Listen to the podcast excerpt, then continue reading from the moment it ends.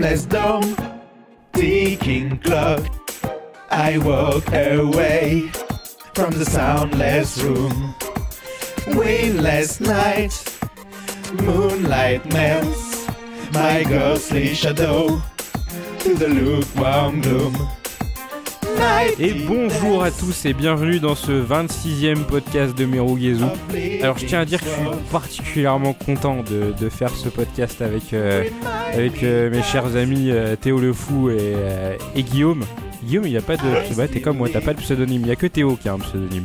Euh, parce que, parce que, parce que, bah, mine de rien, enfin on le répète à chaque fois, mais euh, on, on, s- on- on ne, communique pas de façon audio euh, et avec de la vidéo en dehors des podcasts, parce qu'on est des gens très occupés.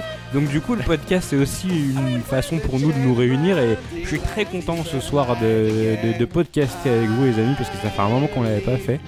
Et, euh, et ben, du coup voilà, ben, donc on va faire un petit tour de table, hein, cette rigueur. Donc euh, de d'un côté j'ai ce cher Guillaume. Guillaume comment vas-tu? Bah ça va, c'est l'hiver. C'est l'hiver. C'est l'hiver. Théophile est Tu dépressif. as mis ton col roulé. J'ai mis mon col roulé. Donc c'est l'hiver. Toutes les conditions sont réunies. Et on voit aussi, donc pour ceux qui nous regardent sur la vidéo, que l'hiver s'est installé en Lettonie. Bonsoir. euh, Ah Théo. oui. Et oui, c'est bien moi, je suis présent. Bah écoutez, c'est plus tellement euh, Théo le fou, mais plutôt Théo le dépressif, comme vous le savez. Comme à chaque hiver. mais bien sûr, c'est un prank. Je suis un wife beater. J'ai bien mon Marcel. Il est Eh ici oui. présent. Alors j'enlève cette veste hivernale. Mais c'est vrai qu'il s'est mis à faire froid en Lettonie. Putain, c'est chiant à enlever. Il s'est mis à faire froid en Lettonie. Donc euh, voilà, la dépression arrive à grands pas. Ah, comment allez-vous? Est-ce que vous avez activé les, les chauffages à Toulouse euh, Non, pas activer le chauffage. Là, pour le moment, il fait 13-14 degrés. Mais maintenant que je suis un sudiste, pour moi, 13-14 degrés, c'est un peu un froid polaire. Donc, je me caille Ouais. les meules. J'ai par exemple mis un, un legging. euh, vous savez, les Ah ouais, Uniqlo pour conserver la Ouais, ouais. chaleur. Parce que j'ai froid alors qu'il fait 12 degrés. Je suis vraiment Tu devenu un putain de sudiste, ouais. Ouais, bah ça, c'est c'est de rigueur. Hein, les... Moi, j'appelle ça les thermotactiles. Non, les thermodactyles, tu sais, les trucs qui te conservent ta chaleur. Je sais pas si c'est la même chose que les leggings, du coup. Mais on Ah, met c'est ça en hiver c'est- ici. C'est quoi C'est pour les mains? Non, non, c'est pour les jambes, c'est pour le corps. C'est un C'est truc que tu mets juste. quoi, ouais. Ouais, mais super chaud, quoi. Ouais, bah c'est les... Mais chez bon. Uniqlo, c'est ça, c'est leur technologie euh, thermo, je sais pas quoi. Bonjour la transpiration, hein. Thermotruc, là. Euh, bref, Thermotactile. Ptérodactyle. Oui, Théo, théodactyle. mais tu sais, c'est. Ptérodactyle théotactyle. Théotactyle, ça pourrait être ton nom d'acteur porno. Théotactyle. théotactyle, pas mal, pas mal. Moi, je constate au retour caméra que j'ai toujours le front aussi grave. À falloir faire un- une- quelque chose pour ça un jour. Je, je vais t'étalonner, je vais t'étalonner. Merci, mon ami. tu vas matifier ma peau grasse. Bon, du coup, euh, bon, les amis, ça va? Ça va Oui. au top? Ouais. Prêt à en découdre. Prêt Quoi à en beau découdre. Bah quoi de beau, notre ami euh, Ken Bruno euh, travaille à présent chez Sœur d'édition, je pense qu'il faut quand même le dire. Champagne Oui, tout à fait, tout à fait. Ouais, bah, bon, du coup, oui, j'ai rejoint, euh, j'ai rejoint l'équipe de, de Sœurs d'édition depuis le début du mois d'octobre. Et donc, euh, bah, ça se passe très bien. Je suis, je suis très content. Ça fait déjà 4 semaines que je suis là-bas. Ça passe ah extrêmement vite. Les journées filent à vive allure. La semaine, dès que la semaine est finie, je me dis putain, c'est c'est déjà fini. Ça me change vraiment, vraiment beaucoup de mon autre boulot. hein. Donc, euh, j'ai quitté Micromania du coup. Et, euh, et bah voilà. Donc, du coup, je suis super content d'avoir rejoint l'équipe de Sœurs. Et, euh, et, et puis voilà. Alors est-ce que tu peux nous donner quelques exclusivités Sœur d'édition Non, Voilà. mais du coup, euh, si jamais, euh, si jamais il y a des gens qui sont euh, de Toulouse ou pas loin, et euh, comme il y a le Toulouse Game Show bientôt, bah du Ah coup, je serai sur le stand de, de Sœurs d'édition si vous passez, vous Oh. voulez passer. euh, Faire le coucou ou acheter un bouquin, ou enfin ce que vous voulez, euh, n'hésitez pas à à passer Paris sur le Games stand. Week? Euh, non, non, pas de Paris Games Week pour nous. Donc cette année, si je ne m'abuse, enfin sur la saison, ça sera Tou- Toulouse Game Show d'un côté et Japan Expo pour, pour, pour l'été. Voilà, donc je serai, si tout se passe bien, si je ne me suis pas fait licencier d'ici là, euh, à la Japan Expo aussi euh, en euh, l'année prochaine. Voilà. Tel un geek. On va Tel un geek. Ah oui. ça fait longtemps que je suis pas allé à la Japan Expo, ça doit faire au moins 8-9 ans. De ça va être une expérience. Ça va être complètement dingue. Les amis, On est réunis ce soir pour parler jeux vidéo. Hein, c'est ce qu'on fait, c'est ce qu'on fait de mieux, paraît-il. Euh, il s'est passé pas mal de temps depuis le dernier podcast, même si on dirait pas parce que celui-ci va sortir peu ou prou euh, un mois après le, le- le dernier. Euh, Je sais que vous avez joué à beaucoup de choses, l'un comme l'autre. Euh, je sais pas par qui commencer. Qui veut commencer à, à, à nous parler de ce à quoi il a joué euh, ces derniers temps? Euh, honneur à Théo. hein. Allez, Ah c'est bon? parti. Honneur à moi, c'est- tu, merci, tu as été désigné amis. Théo, euh, Théo Wife Beater. Donc tu as mangé des cornichons. Et entre tes sessions de cornichons, euh, à quoi as-tu joué Théo le fou? Alors récemment, j'ai pu jouer à pas mal de jeux, mes amis, je vous l'avoue. J'ai refait Uncharted 1 parce que c'est un jeu. En fait, non, je l'ai fait pour la première fois, je l'avais jamais fait. En fait, je pensais l'avoir fait. Ça qui est très bizarre, c'est que j'étais persuadé de l'avoir fait. Et en y jouant, je me rends compte que je l'avais jamais fait. Et euh, purée, euh, ouais, en effet, quoi. C'est vraiment Uncharted 1, c'est vraiment une sorte de prototype euh, assez euh, basique. C'est compliqué, hein Ah ouais, c'est Non, mais compliqué. c'est Crash franchement, c'est- Bandicoot euh, avec un skin euh, C'est- Uncharted. C'est abusé, c'est vraiment C'est compliqué. Crash de ouf. Bandicoot with gun. c'est c'est vrai que tu te dis, euh, cette saga qui quand même a pris de l'ampleur avec un numéro 2 qui était vraiment impressionnant pour l'époque, avec un numéro 3 que moi j'avais apprécié, mais on se souvient que Pazou n'avait pas apprécié, mais... Et puis un, un épisode 4 qui est quand même assez solide, moi franchement j'ai bien kiffé, enfin c'est une saga en tout cas qui remplit son contrat, la, la saga des Uncharted, tu vois, tu t'amuses, tu manges ton popcorn, les personnages sont quand même charismatiques et, euh, et tu Tu défourailles. joues à. Crash Bandicoot aussi Euh, voilà, ouais, en plus dans le 4, c'est vrai. Mais là, le. Et puis, ah oui, et puis bien sûr, avec, euh, avec notre ami euh, Guigui, on avait kiffé euh, le Lost Legacy aussi. Ah bah toi aussi, tu l'as kiffé, non, Ken, tu l'as fait? Non? Non, je l'ai pas, il est encore blisté derrière moi là. Ah, ok. Je l'ai pas encore. D'accord. et, euh, et quand tu vois l'ampleur qu'a pris la saga, elle s'est vraiment trouvée par la suite. Et là, tu rejoues au 1, c'est vraiment, c'est ça, c'est un prototype. Genre, tu vois, il y a un des trucs. euh, bon, Guillaume, je pense que on peut revenir sur le sujet du mois dernier. les buddy, euh, comment tu dis, les buddy games, tu vois.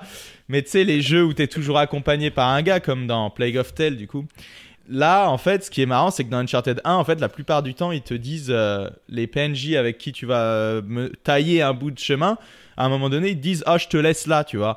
Et du coup, euh, Ouais. bah tu te retrouves tout seul, alors que par la suite, ils ont toujours pris un malin plaisir à justement toujours te coller un mec avec toi et certainement pas vous faire vous séparer à un moment donné, tu vois. Et là, c'est bizarre, du coup, tu te retrouves seul dans des donjons un peu sordides par un moment. Il y a qu'un seul environnement, enfin, il y a plus ou moins qu'un seul environnement, qu'un seul type d'environnement. Ouais, c'est ouais, l'histoire, euh, ça, ça tourne un peu en rond Uncharted. Ouais. 1, quoi. Le dernier Ah ouais. boss, je me rappelle, il était kitschos là. C'est pas genre il y a un Ah hélicoptère ouais. ou je sais plus quoi? Si, si, si, non, mais c'est kitsch de ouf. La fin, elle est hyper kitsch. Il n'y a aucune euh, ambition euh, narrative. tout est cliché dans la fin et tout. C'est vraiment, tu dis putain, donc cette grande série. Désolé, c'est quand même une grande saga du jeu vidéo et tout. Oui, Euh, C'est pas. Ça commence comme ça, c'est pas fameux, quoi. Honnêtement. Bah, mais. En fait, euh, comme euh, l'autre fois, ouais, du coup, euh, quand je préparais le podcast, j'ai regardé la date de sortie d'Uncharted 1 Ouais. et je me suis rendu compte que le jeu était sorti à quoi 5 jours, je crois, d'int- d'intervalle avec Gears of War. ouais. Et euh, je vais encore passer pour le pro Microsoft de service, c'est vraiment pas le but. Mais franchement, euh, Gears of War 1 aujourd'hui, tu joues, il, il a trop de la gueule, tu vois. Le jeu, il, il se tient en fait. Et Ouais. euh, Uncharted, tu vois qu'il est parti de, il est parti de loin. hein. Euh, Il a rattrapé son retard après par la suite. Mais quand tu prends les deux jeux qui sont sortis à rien du tout d'intervalle, putain, euh, Uncharted, ouais, il fait vraiment, il fait pas le figure, quoi, clairement. Mais en plus, euh, moi je pense qu'ils ont eu la pression pour le sortir. C'était peut-être pas un jeu Day One, mais c'était quand même euh, 2007, c'était la première année de la PS3. Je pense qu'ils ont, ils ont eu la pression, ils ont fait un truc. D'ailleurs, à l'époque, ça avait pas euh, créé d'engouement tellement Uncharted 1. Moi, je me souviens, j'étais allé chez un pote, je m'étais dit, putain, le beauf, il jouait à Uncharted 1, tu vois. Et après, le 2 est... Non, mais vraiment, je, m'étais dit ça. Je m'étais dit, c'est un beauf. Et euh, à deux ans plus tard, t'as Uncharted 2 qui sort, qui là était quand même un maître étalon de d'un certain type de jeu vidéo, quoi. Enfin, bref. T'as joué à quoi d'autre, Théo? Alors Witcher 1, c'est un jeu euh, que j'avais souvent essayé de, de commencer, donc euh, je l'attends avant qu'il sorte. Je suis un ancien, ne l'oubliez pas. Avant Oui, qu'il sorte, euh, je l'attendais déjà. C'est Euh, vrai Witcher 1, ouais, bien sûr. Est-ce que bien tu sûr. avais lu Et- les bouquins comme les bouquins Harry Potter que tu as dévorés Non. c'est vrai que je suis un Potterhead, mais euh, Witcher, je suis même pas sûr que les bouquins étaient édités à l'époque. Peut-être qu'ils l'étaient.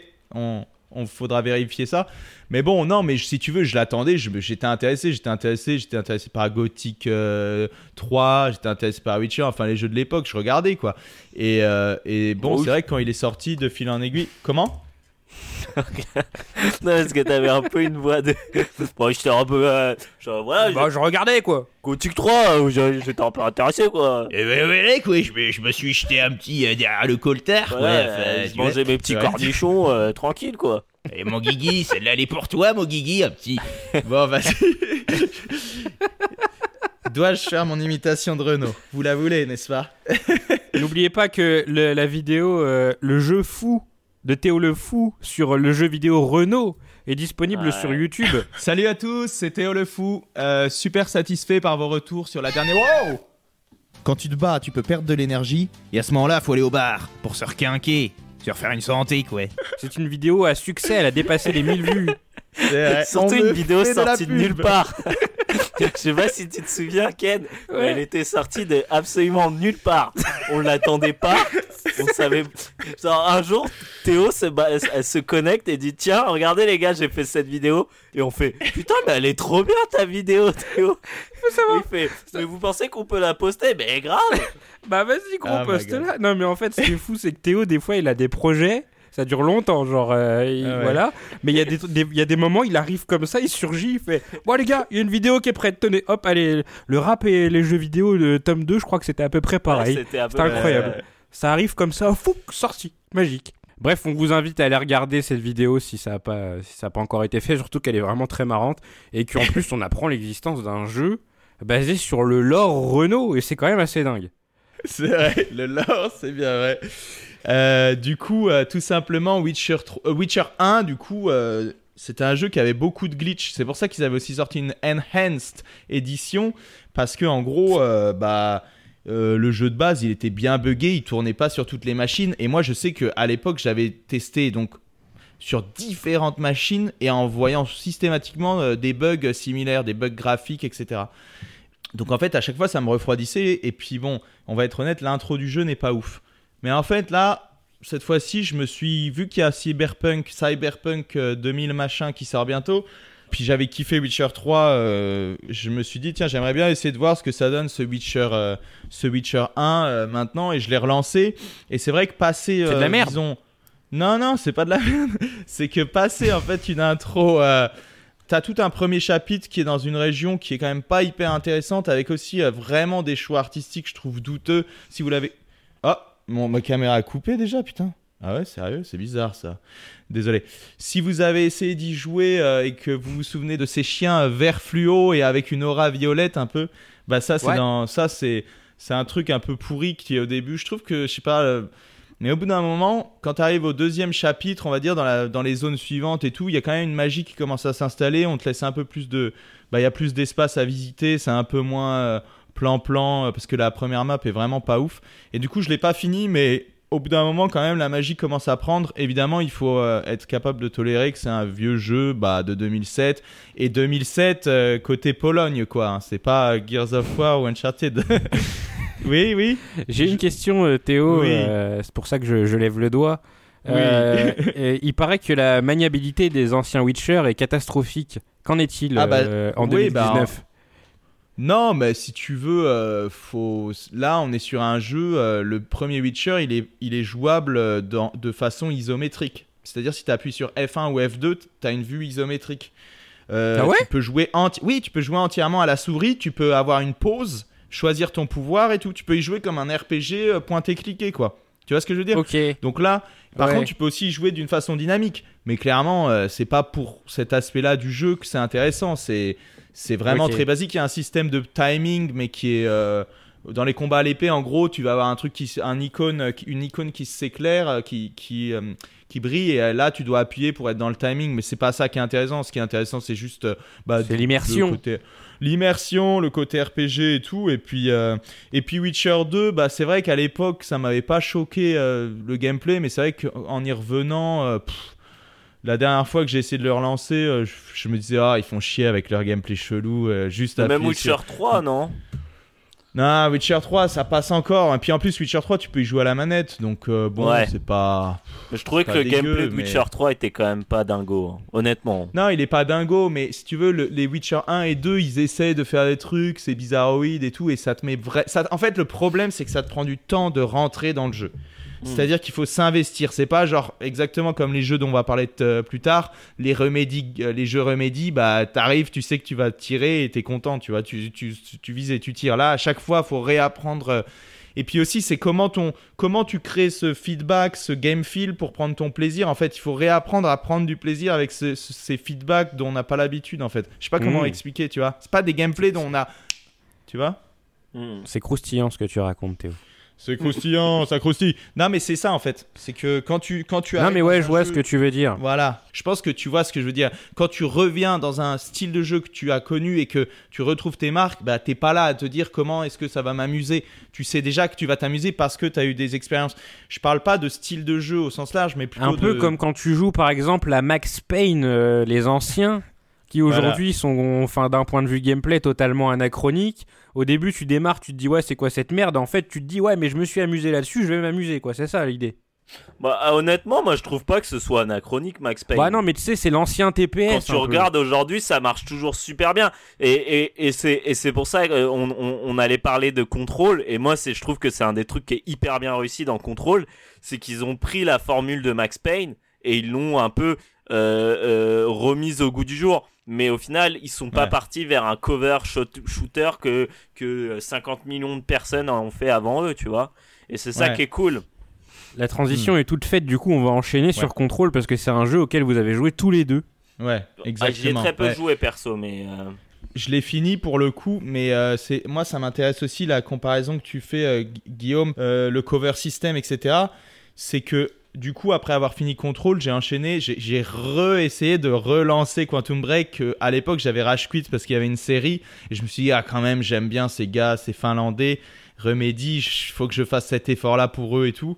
Et au final, j'ai l'impression, oui, justement, que même si Quantum Break, il a ce système effectivement de. Alors, il n'y a pas de touche pour se mettre à couvert, mais, euh, naturellement, dans une scène de fusillade, euh, le héros euh, Jack Joyce, n'est-ce pas? Il va se mettre à couvert d'une façon un peu seamless, tu vois. Et, euh, mais c'est vrai qu'en fait, eux, j'ai l'impression que leur game design, c'est de t'inciter à sortir de ta, de ta couverture, Ouais. quoi. Mm. Un peu comme euh, Uncharted par moment. Enfin, surtout là dans Quantum Break, t'as beaucoup de grenades qui vont aller te déloger et par contre, t'as énormément de pouvoirs qui te permettent de, de te mettre à découvert. Par exemple, ton pouvoir, euh, c'est des pouvoirs temporels, mais tu peux arrêter le temps autour de toi, ça fait que les balles ne pénètrent pas. C'est un bouclier, hein, grosso modo. Euh, t'as aussi les dash, tu peux dasher. Donc ça, c'est un- moi j'ai pas fait Vanquish, mais je me demande s'il n'y a pas aussi une similarité avec Vanquish, cette histoire de dash puis tirer. Tu vois, tu peux dasher dans un mec, le, le pousser, lui tirer dessus. Tu vois ce que je veux dire? Ouais. Euh, Ah, c'est assez dynamique. Le... Moi, personnellement, j'ai trouvé. Après, j'y ai joué très peu. hein. J'y ai joué genre une Ouais. demi-heure vite fait, mais j'ai trouvé le gameplay extrêmement lourd Ouais. de Quantum Break. On sent vraiment le corps du Surtout quand t'es habitué à Remedy, à Max Payne, t'as ce truc où c'est bah c'est un cover, ça il reste des il y a des covers etc quoi. Ouais. Ouais. Est-ce que c'est quelque chose qui se ressent aussi sur Control du coup? Pas du tout. D'accord. Enfin, en tout cas, moi, justement, c'est ça qui m'a plu. C'est que j'ai été vachement euh, révulsé par euh, Quantum Break, qui était très lourd, et, et, et Control, bah, déjà, ça m'a donné envie de, de lâcher la télé et d'y jouer en moniteur euh, avec une souris. Ouais. Ah oui. Et, et dans le gameplay, t'as toujours ce truc où, au final, bah, par exemple, euh, les points de vie, tu récupères des points de vie que quand tu fais des attaques euh, assez proches des ennemis. Donc du coup, ça te pousse à aller attaquer les ennemis à, bout- à bout portant Ah, et de sympa, pas ça. te, te cacher ou essayer de... de, de, de, de- Tu dois perdre tes, tes réflexes euh, que tu as eu avec bah, toute la génération qui a, qui a suivi euh, Gears of War. C'est-à-dire Oui. des, des jeux bah, où justement quand tu vas pas bien, tu te poses et t'attends que ça revienne, tu vois. Bah là, non, Ouais, t'es ouais. obligé de, de, de, de prendre des risques et euh, un peu un système de pari, quoi, en fait. C'est ça, c'est tu, Ouais. tu te dis, bah, est-ce que j'y vais, est-ce que j'y vais pas, Euh, est-ce que je, je, je meurs comme une merde Euh, Bah, tu sais. Et, et j'ai trouvé ça justement euh, très rafraîchissant au final, alors que c'est une formule qui date de bien avant Gears of War. Mais au Oui, final, au ça final. devient rafraîchissant parce que en face, bah, t'as que des jeux où tu restes derrière, derrière un- des sacs de sable ou des, des, des- c'est très intéressant ce que tu dis, euh, Guillaume. D'une part, parce que je pense qu'on a un petit peu fait le tour de la formule Gears of War, qui était chouette, hein, mais euh, Mm. qui. Enfin voilà, même là, Gears of War 4, je pense que bah, il a pas réussi à, à faire une place Cinq outre mesure parce que Cinq, bah, je crois. le jeu. 5, hein. oui, 5, Oui, oui. exactement. Oui, c'est vrai que c'est déjà le cinquième. Euh, il a pas réussi à se faire une place outre mesure parce qu'au-delà du fait que ce soit un jeu Xbox et que tout le monde s'en branle des jeux Xbox, euh, c'est, enfin, le jeu renouvelle rien du tout dans, Ouais. dans sa formule. Et il y a aussi ce fameux système de couverture qui est, qui est là depuis maintenant, euh, enfin qui a été, euh, si je ne m'abuse, euh, grandement démocratisé par Halo, et qui était le système où tu dois te cacher, ta vie elle revient à 100%, et Ouais. tu repars, euh, tu repars à l'aventure quoi. Et j'ai l'impression que ces deux modes de, de, de, Ouais. de gameplay, de, game design même limite, ils sont petit à petit en train de disparaître Non, parce vrai. que les gens en ont un peu marre. Et donc du coup, ouais, c'est intéressant de voir cette nouvelle génération qui émerge euh, de jeux qui Et proposent au final un truc qui, Bah. était, qui était déjà là avant. Quoi. Et Ouais. ça t'offre aussi Doom. une espèce de, de je- désolé Théo, euh, ça t'offre aussi un- un- une nouvelle vue en termes de level design. C'est-à-dire que à l'époque, euh, sur les jeux avec des- des covers, tu vois que le level il est conçu autour des covers et donc du coup, bah oui, tout à fait. Ouais. tu perds cette, ce côté très euh, bah, organique de l'architecture que tu peux avoir en général. Oui. Là, tu vois que tout est pensé en mode genre ah bah les mecs ils vont arriver d'ici, donc le, le, le joueur Oui. il va devoir se cacher là. Donc du coup bah Et t'as un petit muret ici. ouais voilà, machin. donc du coup tout est un peu genre euh, bah pensé autour du coup de la couverture alors que dans, dans une dans la vie de tous les jours bah ton bureau par exemple il est pas pensé autour de la couverture tu te dis pas qu'il va y avoir des assaillants qui vont te sauter à la gueule et qu'il va falloir que tu te mettes à couvert Ouais. Donc je, je trouve que déjà ça, ça rend le truc plus naturel. T'as moins cette impression de euh, le niveau a été pensé autour de ça, tu vois. Bah là, non, au final, Ouais. bah t'as pas besoin de reprendre ta vie en, en te cachant. T'as pas besoin de te mettre à couvert pour tirer. Donc du coup, t'as ce truc où bah euh, le, naturel reprend le dessus sur les niveaux et tu peux concevoir des niveaux plus en termes d'architecture que en termes de level design. Et je trouve que c'est vachement intéressant. D'autant plus que euh, Control a une vraie euh, proposition en termes d'architecture et de design.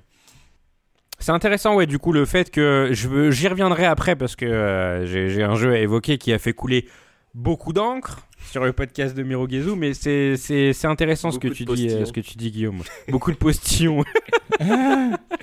Exactement. Guillaume, juste pour dire. un petit oui, truc, tu voulais dire quelque chose. Non, non, mais pas grand chose. Je voulais dire, oui, ce système, déjà, ce système de vie euh, qu'on doit aller chercher au contact de l'ennemi. je- Moi, j'ai vu ça dans le Doom, le, re- le reboot de Doom, vous vous rappelez? Oui. Je pense que ça vient entre autres de là. En tout Ouais. cas, c'était ce qui permettait au jeu d'être super dynamique. C'était au lieu d'aller cacher, de chercher une vie, c'était au contact de l'adversaire que tu venais Ouais. chercher ta vie. Maintenant, euh, en ce qui te concerne les fighter maps, pour euh, choper ta vie, ouais. Ouais, exactement. Ouais. Et en ce qui concerne les maps réalistes, ce que Guillaume a dit, c'est c'est super pertinent. Et ça me rappelle justement, c'est juste un- une anecdote, c'est que c'est ce que Kojima il a annoncé euh, pour Metal Gear Solid 5. C'est qu'il disait, ouais, nous, on veut, veut pas vraiment faire du level design, on veut représenter une vraie base, enfin des vraies Ouais. bases, des vrais environnements et laisser le joueur justement euh, se débrouiller, quoi, comme si c'était la, la vraie vie. Alors, Quatrième mur atomisé. Oui. déjà, c'est vrai que maintenant que t'en parles, Metal Gear, j'ai jamais eu ce sentiment, alors que pourtant c'est un jeu basé sur la couverture la plupart du temps. Et ensuite, je tenais à dire que tu viens de glisser un point Kojima euh, comme ça. Il est passé inaperçu. Donc euh, encore un podcast avec un point Kojima, un de plus. Et On le enchaîne. prochain sera irrémédiablement blindé de points Kojima puisqu'on aura tous joué ou presque. Enfin si Guillaume, tu vas y Ouh. jouer aussi. ah ouais, moi je l'ai préco je suis chaud hein. À Death Stranding, voilà. Donc ça c'est ce Mais- qui vous attend pour le prochain podcast. Mais attends, c'est vrai mais que il sort le, dans le- 20 le- jours, le système de vie, j'avais oublié, mais c'est vrai qu'hier je me suis fait la réflexion, je regardais euh, une vidéo de Jedi euh, Fallen Order et, et je- et ils, ont, Ouais. ils ont mis des systèmes de medikit. Et je me suis dit, ah bah putain, c'est vrai que de Ouais. plus en plus, le système euh, euh, démocratisé par Gears of War, Call of Duty et Halo, de, de, de, de vie qui remonte automatiquement, est complètement revu aujourd'hui pour un système euh, plus euh, bah, basique de... euh, Plus immersif au ouais. final. Ouais. C'est un peu facile de de, de, de, de, de se cacher et de récupérer toute sa vie alors que tu viens de te prendre 700 balles, tu vois. Ouais, bah ouais. Et donc forcément pour l'immersion c'est plus euh, c'est plus cool. Euh, je, je me pose la question parce que toute cette conversation me fait penser à The Last of Us 2 qui arrive. Euh, dans le premier, t'avais une barre de vie ou tu rechargeais Ouais, ouais, non, si t'avais Medikit, parce que t'avais tout ce truc Ouais. Mais oui. où en fait Oui, l'alcool que tu récoltais pouvait te Oui. servir soit à faire un Medikit, soit à faire un cocktail Molotov. Exactement, euh, mon cher Guillaume. Je m'en ça, souviens maintenant bien. que tu en parles. Donc, euh, bon, voilà, ça va pas changer sur le deuxième épisode. Mais c'est vrai que j'avais ce truc euh, sur The Last of Us 1 où t'arrivais dans ces fameuses zones très, euh, Ouais. très carrées. Ouais. hein, où tu voyais du coup directement, bon là je me cache là, l'ennemi il passe ici, Ouais. machin, machin, machin, machin. Et j'espère justement que le 2 va un peu briser ce. Ce, ouais, bah, ce, ce- level ce design en arène euh, au final. C'est un level design Oui, en arène. voilà. Qui C'est est, exactement qui est, qui est ça. un peu. Ouais, qui est, Euh, qui est un peu. Qu'est-ce qui. Guillaume, tu. euh, Théo, t'avais quelque chose à rajouter sur les jeux auxquels t'as joué euh, ces derniers temps? Non, bah tu sais, il y a tellement de choses à dire sur ces jeux, que ça soit sur les jeux Remedy, que ça soit sur Witcher. euh, je pense que, alors peut-être que j'en place une. Maintenant, on a un format. euh, ça, je le dis pour les abonnés du YouTube, Oui. euh, qui peut-être ne savent pas qu'on a un SoundCloud où on peut retrouver aussi le contenu, euh, par exemple les anciens contenus, euh, les anciens contenus de Pazou, la soundtrack du dimanche, voilà, qui Oui, était disponible. Et maintenant, on a ce format, le Trollcast, qui est Oui. euh, 100% sur le SoundCloud. Et justement, où bon, bah, quand on a envie de se faire plaisir à parler d'un jeu, bah, maintenant on a ce format-là. Par contre, voilà, si vous voulez le retrouver, c'est uniquement sur euh, bah, Les plateformes audio. plateforme audio, voilà, c'est ça. Et justement, bah, c'est vrai que quand tu vois tout ce qu'a fait Remedy, tu te dis, ouais, peut-être que ça mériterait un, un podcast. Donc, euh, je vous en parlerai, les amis et tout. Mais voilà, ce que je veux juste dire, c'est que bon, on pourrait en parler des Ça heures. peut être une excellente idée. Voilà, on pourrait en parler des heures. Donc, rien d'autre à dire. Guillaume, Oui. à quoi t'as joué en plus de ce que t'as déjà évoqué Euh, J'ai envie de parler au présent avant de parler au passé. Euh, je- en ce moment, Oh. je joue à Zelda Breath of the Wild parce qu'on parle de gameplay émergent et de euh, Oui. renouveau du gameplay et du monde ouvert, les amis. Et, euh, Tout à fait. et en ce moment, je joue à Zelda et, et en fait, c'est un jeu qui m'avait pas, que j'avais apprécié vraiment, mais qui m'avait pas marqué. Et là, en y rejouant, Ouais. je me dis putain, mais il est vraiment génial, mais en même temps, il est aussi génial qu'il est frustrant. Cette difficulté, Variable. ouais, exactement, qui est hyper variable, c'est que en fait, Ouais. là où dans un RPG classique euh, où tu te dis bah ok cette zone là c'est niveau 40 cette zone là c'est niveau 30 et bah dans Zelda ils ont gardé ce truc de zone mais en te disant tu peux aller où tu veux sauf que bah euh, tu te fais Ouais, mais baiser après, le perso, il évolue pas des masses, quoi. bah, et puis tu évolues super lentement avec les sanctuaires Ouais, mais c'est pas agréable, justement, de. Enfin, agréable, le mot est fort, mais genre, tu sais, de... d'aller à une zone de toi-même et te dire, bon, bah, cette zone-là, j'y reviendrai plus tard et maintenant, je vais aller voir un petit peu ailleurs, non? Après, il y a forcément, c'est un autre système qui te pousse à justement à, à cuisiner plus, à, à, à t'adapter à ton environnement par la cuisine en te disant attends là il y a beaucoup de d'ennemis euh, qui font des éclairs, bon bah je vais mettre un truc anti anti électricité. Mais je trouve Ouais. que ça aurait mérité à être un peu moins difficile et un peu plus euh, accessible au début du jeu, tu vois. Surtout qu'en plus, la notion de point de contrôle, elle est un peu. euh, ouais, c'est un peu quand ça pas leur aléatoire, Ouais, ouais, mais c'est un peu quand ça leur plaît quoi. Et en même temps, t'as ce délire de découverte et de voyage et tu te balades, machin et tout, et puis à un moment, tu peux te faire niquer pour rien. Et à l'époque, je l'avais fait surtout en nomade. Et là, je joue avec ma compagne. Donc forcément, je joue en, sur télé. Et Ouais. c'est quand même beaucoup plus sympa euh, sur télé, je trouve. Et t'as as Ouais. vraiment plus ce, ce sentiment d'immensité, tu vois. Et le, la manette pro de la, game, de, la, de la Switch est quand même très cool aussi. Mais techniquement, sur télé, c'est pas choquant. Non, pas du tout. Le jeu. Bon, il- non, Mais, hein. mais c'est là où tu te rends compte que t'as pas besoin de graphisme extraordinaire si t'as une DA qui déchire. Faut quand même tolérer l'aliasing, quoi. Honnêtement, c'est pas choquant. Et pourtant, je suis sur une télé 4K, hein, mais. Ouais, mais ça se trouve, ta télé, elle lisse, non? Ça se trouve. Parce que je sais que les nouvelles télés, elles, elles ont peut-être ces capacités-là, ce qui serait bien. hein.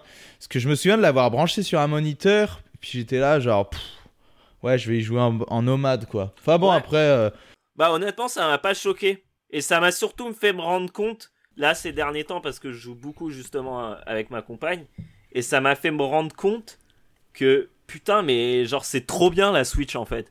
Parce que j'ai Ouais, passé ouais. toutes la, les deux premières années à y jouer que en nomade et je, j'avais utilisé, honnêtement, le moment où je me suis mis à réutiliser le dock, je l'avais utilisé peut-être une fois dans ma vie. Mais c'est vrai que même il y a pas longtemps encore, tu me disais, le doc, j'y ai jamais touché. Ouais. Et là, genre, j'ai Ouais, ouais. passé peut-être euh, 100 heures sur, peut-être pas 100 heures, mais genre 50 heures sur le, sur la Switch en, en docké, quoi. Et tu te dis, mais en fait, ça marche dans les deux sens. C'est trop cool, tu vois. T'as passé Ouais, toute une ça. partie à y jouer en nomade, et là, tu joues tout, tu joues en, en docké, euh, C'est le partage. C'est les le amis partage, aussi, les c'est amis. le partage, hein un écran commun. C'est marrant parce que euh, justement le- l'aspect partage, je l'ai tout de suite pris de plein fouet avec la Switch parce que euh, je suis sorti avec beaucoup au début. euh, à ce moment-là, ma copine elle travaille dans un bar, donc euh, le soir j'allais et tout. Je pense que j'en avais parlé dans un podcast.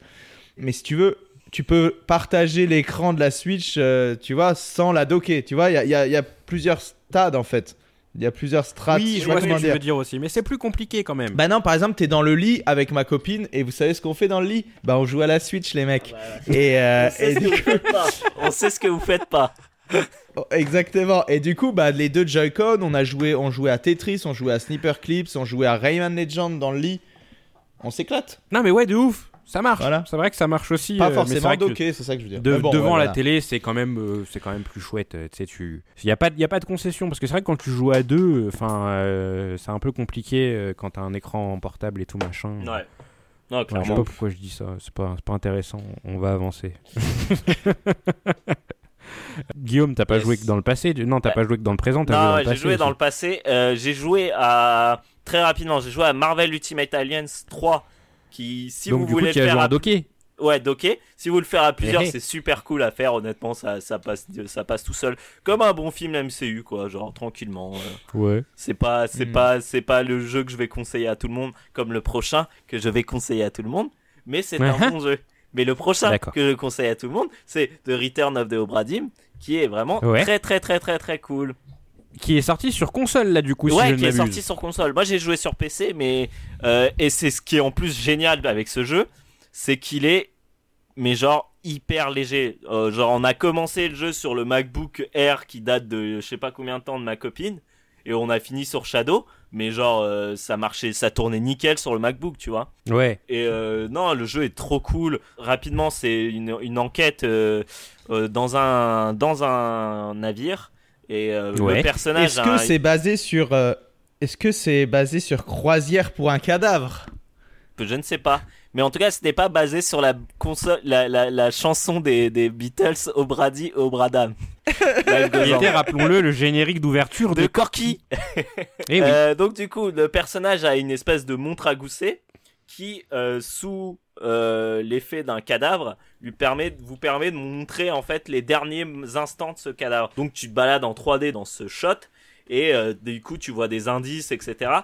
Et tu dois déduire comment il est mort, comment il s'appelait et qui est-ce qui l'a tué. Et c'est, mais c'est, c'est, c'est, c'est génial. C'est- le Cluedo quoi. mais du coup, Ouais, mais exactement, mais c'est du Cluedo, mais genre euh, interactif. Le problème, c'est que c'est le genre de truc en général, j'adore au début, et après une heure, ça me fait chier parce que je trouve plus, euh, je trouve plus Ouais. rien, et je suis bloqué. Et là, en fait, t'es jamais réellement bloqué. d'accord. Notre progression, elle a été quand même assez euh, linéaire. Et euh, on n'a jamais été bloqué au, au point de te dire merde, mais attends, mais là on fait comment, on fait quoi? Et euh, au moment où moi je dis vas-y, ça me saoule, on arrête, tu vois. Vous avez Ouais. pas regardé sur internet? À aucun moment on a regardé sur internet. On a fini le Ça, jeu à c'est chouette, 100% et à aucun moment on a regardé sur internet. Vous n'êtes pas Ça, des génial. tricheurs. Bravo Guigui. Bravo Guigui. Bravo, merci. Nous te, nous te décernons le, le, le succès euh, euh, n'a pas regardé sur internet. Voilà, exactement, le, le, le, le Guigui qui dort. Mais euh, non, c'est vraiment très je voulais- cool. Mais des, des- ouais, pose ta question, vas-y. Oui, je pose ma question, après je, je, je te laisse tranquille, promis. Euh, est-ce que c'est du coup plein de petites histoires où il faut résoudre des trucs Ou est-ce que c'est euh, euh, une grosse. Enfin, plein de petits euh, mystères qui au final en, en enfin, qui sont englobés par un gros mystère? Bah c'est ça. En gros, le, le. Obradine, c'est un, navire marchand, j'imagine, qui est parti en, en expédition et il est revenu, il y avait plus personne. Et donc toi, tu dois juste, t'as 60 personnes, t'avais 60 personnes au départ et tu dois dire Ouais. qu'est-ce qui est arrivé à ces 60 personnes.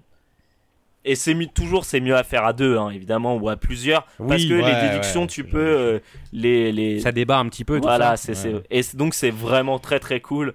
Ça ça tourne sur absolument rien. Comme j'aime le dire, tu donnes faim.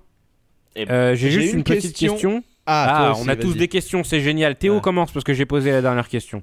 J'ai récemment nettoyé mon dossier de téléchargement sur mon laptop. Point barre. Ouais. Allez, bonne soirée. D'accord. Non, je rigole. J'ai trouvé un dossier qui s'appelle Obradine, qui date de août 2015 et qui est un jeu. Et je viens de comprendre en écoutant Guillaume, et vous me confirmerez ça dans les commentaires, je viens de comprendre qu'en fait, il y a un jeu qui s'appelait Obradin, qui est le jeu qui vient avant Return of Obradin. Ah ouais? Oui, parce que celui-ci s'appelle Retour of Obradin, du coup. ouais. Mm. Et je me dis, mais attends, ce dossier que j'ai là sur mon ordi depuis euh, des années, j'avais commencé ce jeu, c'était un jeu en... où t'étais sur un bateau, c'était en noir et blanc. Ah bah c'est ça. Et moi, je pensais. Mais non, mais je pense que c'est le prototype ou c'est le jeu qui vient avant. Mais ce qui Ah bah, m'étonne, c'est que pour... pourquoi je retrouve cette relique sur mon ordi et, et au final, j'en ai pas réentendu parler, quoi. C'est Je vais te dire Et- pourquoi, Théo. C'est parce que tu es un ancien. Mais grave, t'es un grave. Je suis impressionné moi Théo. hein. Dans toutes les circonstances, tu es le plus ancien des anciens, d'accord? Quand le monde parle d'Obradin Return, toi, en 2015, tu avais déjà Obradin sur ton laptop. Tu es un ancien, Théo. Oui, je c'est un ancien, mais je, comprends... je croyais que c'était le même jeu en fait. Et en fait, je... en... quand Guillaume, lui, a correctement dit le nom Return of Obradin, je me suis dit en fait, c'est pas le même jeu. Mhm, connexion euh, neuronale. Et ben, je vais le relancer tout à l'heure et Guillaume, au pire, on croisera les, les flux tels les Ghostbusters et on saura si c'est le même Oui. jeu ou non, tout simplement. Grave. voilà. Qui c'est qu'on appelle idée. Quelqu'un d'autre. Si vous avez vu le film Casper. Alors, vraiment, tu m'as donné envie, Guillaume. J'espère ne pas être dérouté par l'aspect graphique du jeu parce que c'est vrai que c'est quand même assez minimaliste. Franchement ça Euh, passe. mais comme tu l'as, comme tu l'as si bien dit tout à l'heure, hein, euh, euh, au diable, euh, diable euh, les graphismes, Mm. n'est-ce pas? Le plus important, c'est de s'amuser. Hein. Euh, je vais du coup, pour finir ce, ce, ce à quoi tu joues, évoquer euh, donc le fameux jeu. Le euh, jeu de la qu'on Discord. n'a pas encore nommé, le si, le jeu de la Discord, qui a été nommé par Théo tout à l'heure, qu'il l'a nommé Plague of Tale, et qui s'appelle en réalité A Plague Tale. Euh, donc du coup, j'ai joué à A Plague Tale, un jeu qui, si vous ne l'avez pas écouté dans le podcast numéro 25, a été euh, euh, longuement évoqué par euh, mes deux compères. Euh, j'ai réécouté euh, votre intervention sur le podcast numéro 25 et euh, bah franchement je suis d'accord avec vous deux en fait. Mais quand même je tiens à dire que je suis d'accord avec vous deux mais en jouant au jeu bah au final ça m'a pas éclaté à la gueule. Peut-être parce que j'ai pas un esprit super critique on va pas se mentir. Quand je joue à un jeu j'ai tendance à me laisser un petit peu porter. Je suis d'accord avec ce que tu as dit Guillaume sur le fait que le jeu au final euh, euh, exposait ses références un peu grassement hein, la référence à Star Wars avec Dark Vador Palpatine et compagnie. Euh, ça je suis d'accord avec toi Euh, mais ça m'a pas tu vois ça m'a pas explosé à la gueule quand je jouais. Je me suis quand même laissé porter par l'histoire. Euh, au final le truc qui est assez fou avec mon expérience sur euh, sur Plague Tale c'est que j'ai pris le jeu en me disant c'est un jeu à petit budget soit euh, soit clément tu vois avec le jeu. Euh, et au final le jeu il a tellement rempli euh, enfin il était bien au-delà de mes attentes que je me suis laissé vraiment porter par le truc du début à la fin et j'ai passé un excellent moment. Je on va pas se mentir ça reste quand même un jeu qui est un peu de la génération précédente. Tu vois ce que je veux dire Guillaume? Mhm. c'est que tu commences le jeu euh, directement, tu as une petite phase d'infiltration. Les gardes, ils sont un peu concons.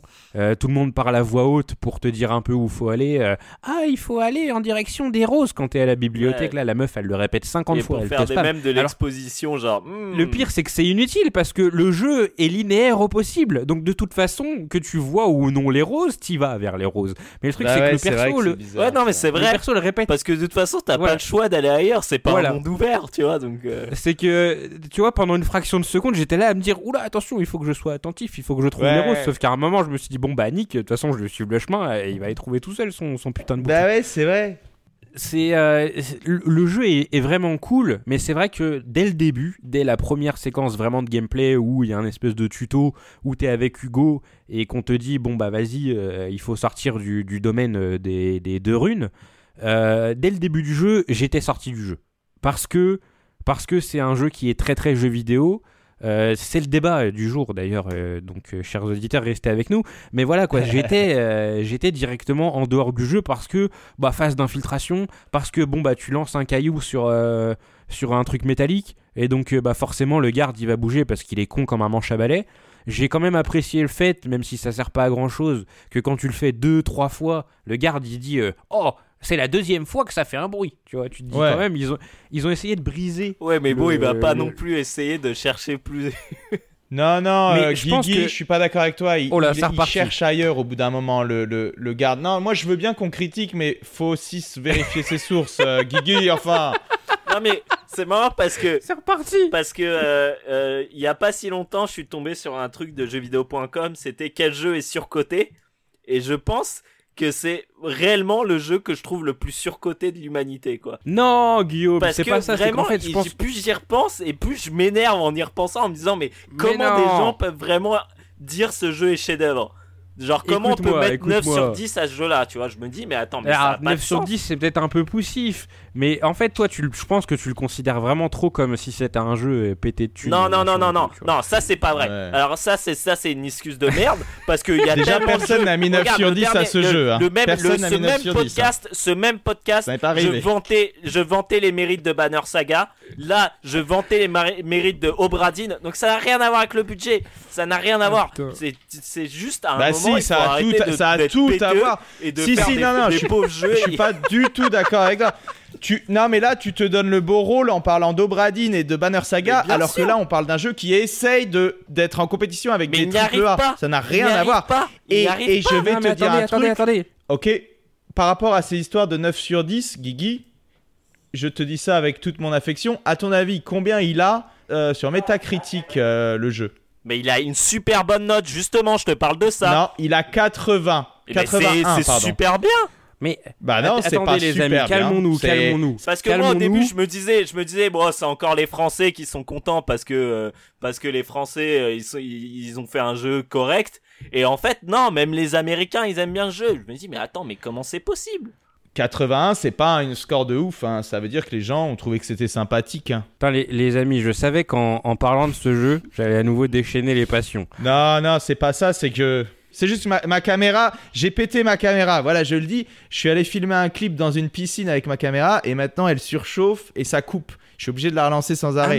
et j'ai un peu le seum en temps réel. Parler de c'est Plectail plus la caméra qui déconne, c'est le cocktail explosif. c'est ça. Euh, je, je, je- en fait, si tu veux, Guillaume, euh, je, je suis pas le public pour Plectail du tout. Euh, je En suis plus. un Kikoujap.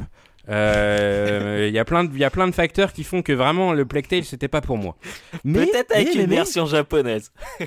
Ouais, peut-être, peut-être. Si j'avais mis les doublages en Jap, peut-être que ce serait encore mieux passé. Mais le truc, c'est que, littéralement, euh, en dehors de mon expérience de joueur qui va être débattue en deuxième partie de podcast, le jeu m'a diverti, tu vois. C'est que je me suis laissé porter.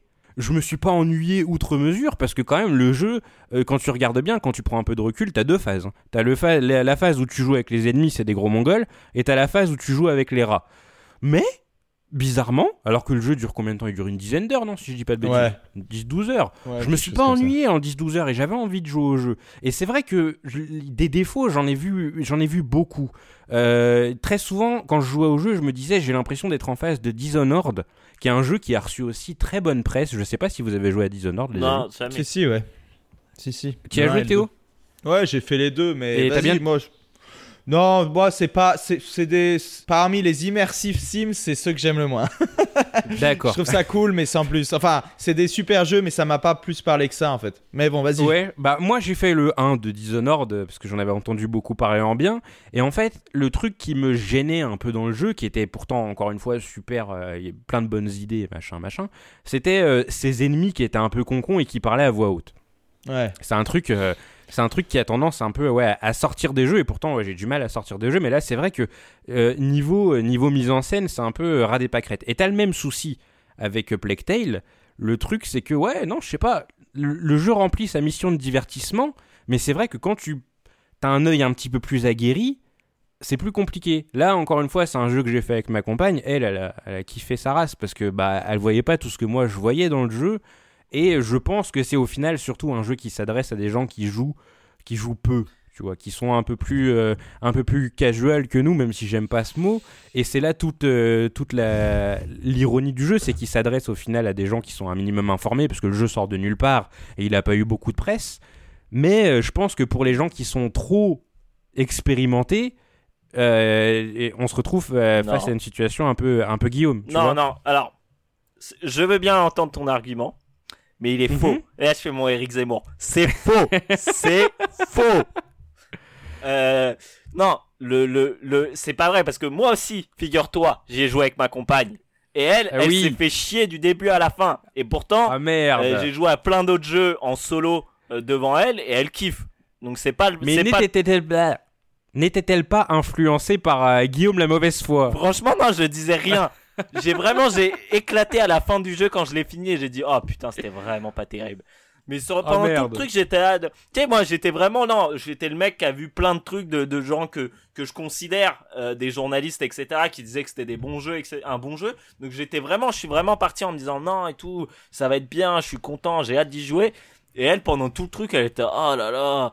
Et, et, et là, c'est peut-être justement un truc qui permet de d'appuyer mon côté euh, le côté sur la tout ce qui est euh, comment mise en scène euh, euh, exposition scénario narration etc parce Ouais. que elle justement en termes de gameplay bon elle voyait que c'était pas folichon mais bon ça, elle avait pas non plus trop de de, de comparaison on va dire Oui. mais en termes de, de, de, de- narration bah c'est elle est comme moi elle est cinéphile etc donc du coup Oui.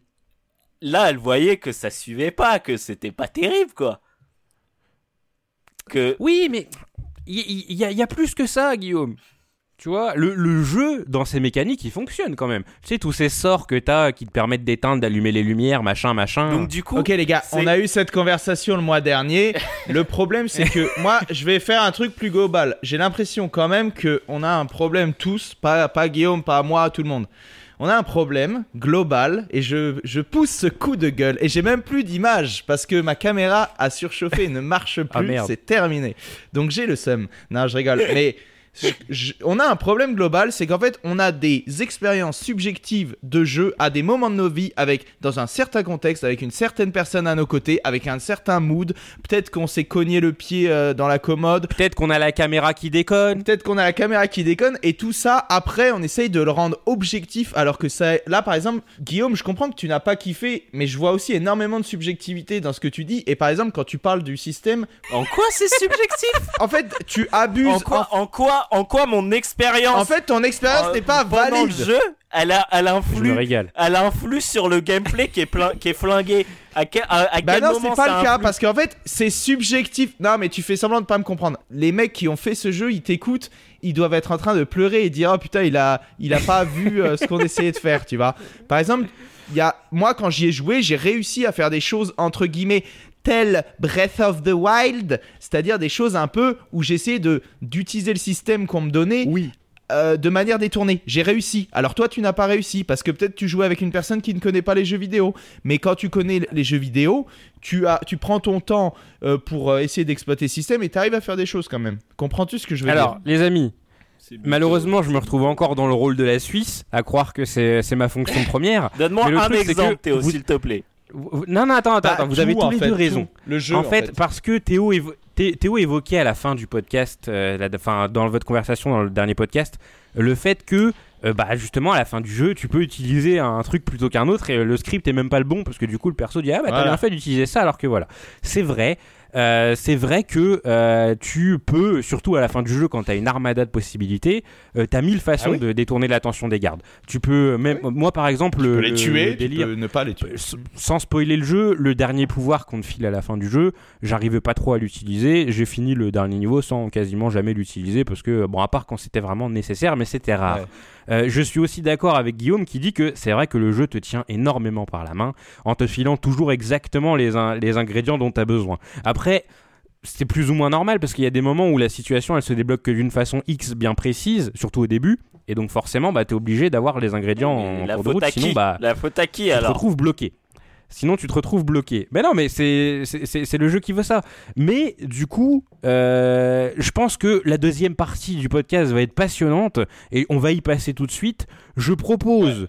euh, au cas où, alors attendez, hop, ma caméra a coupé, je la relance vite fait pour quelques secondes.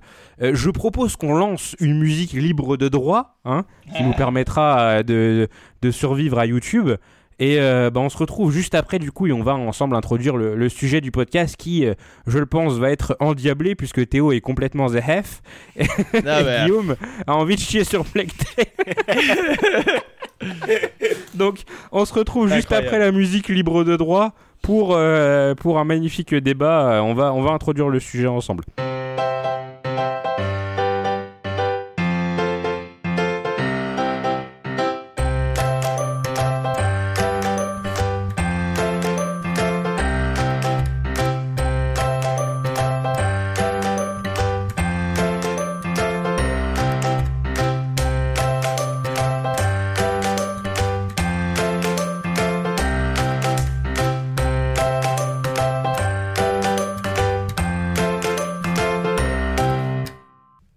Les amis, nous sommes de retour après euh, ce petit extrait de musique euh, libre de droit, je l'espère. Hein on va aller piocher, euh, je pense, dans un truc SoundCloud à la con pour être tranquille.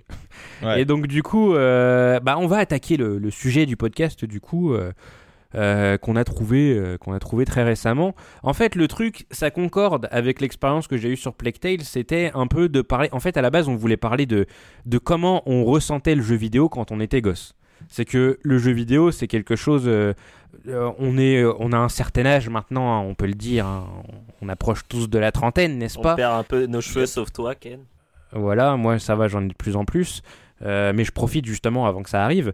Euh, on a, on a le, jeu vidéo, on l'a tous vécu comme quelque chose d'un peu euh, mé- métaphysique quand on était enfant, parce que c'était encore, euh, même si ça existait depuis un certain nombre d'années déjà, c'était encore un peu mystique hein, pour nous le fait que bah des personnages se déplaçaient et réagissaient à, nos actions, qu'il y en avait d'autres qui nous barraient la route, etc. Et on était parti à la base sur ce plan.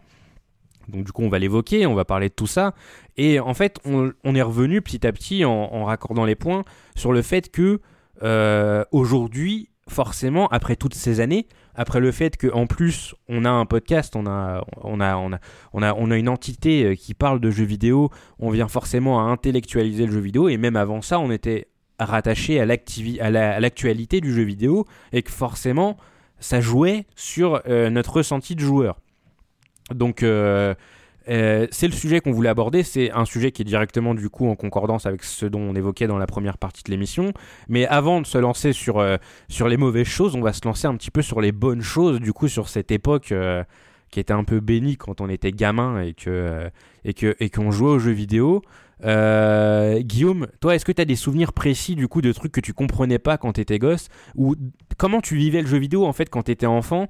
Est-ce que tu te plongeais à fond dans le truc? Comment tu vivais le truc Ah. exactement quand tu quand tu jouais à un jeu étant Moi, j'avais, j'avais ce problème où les consoles, elles appartenaient à mes frères. Donc, du coup, j'avais pas l'occasion de souvent y jouer. Enfin, si, c'est Ouais. quand même pas mal. Mais ma première console à moi, c'était la PS2.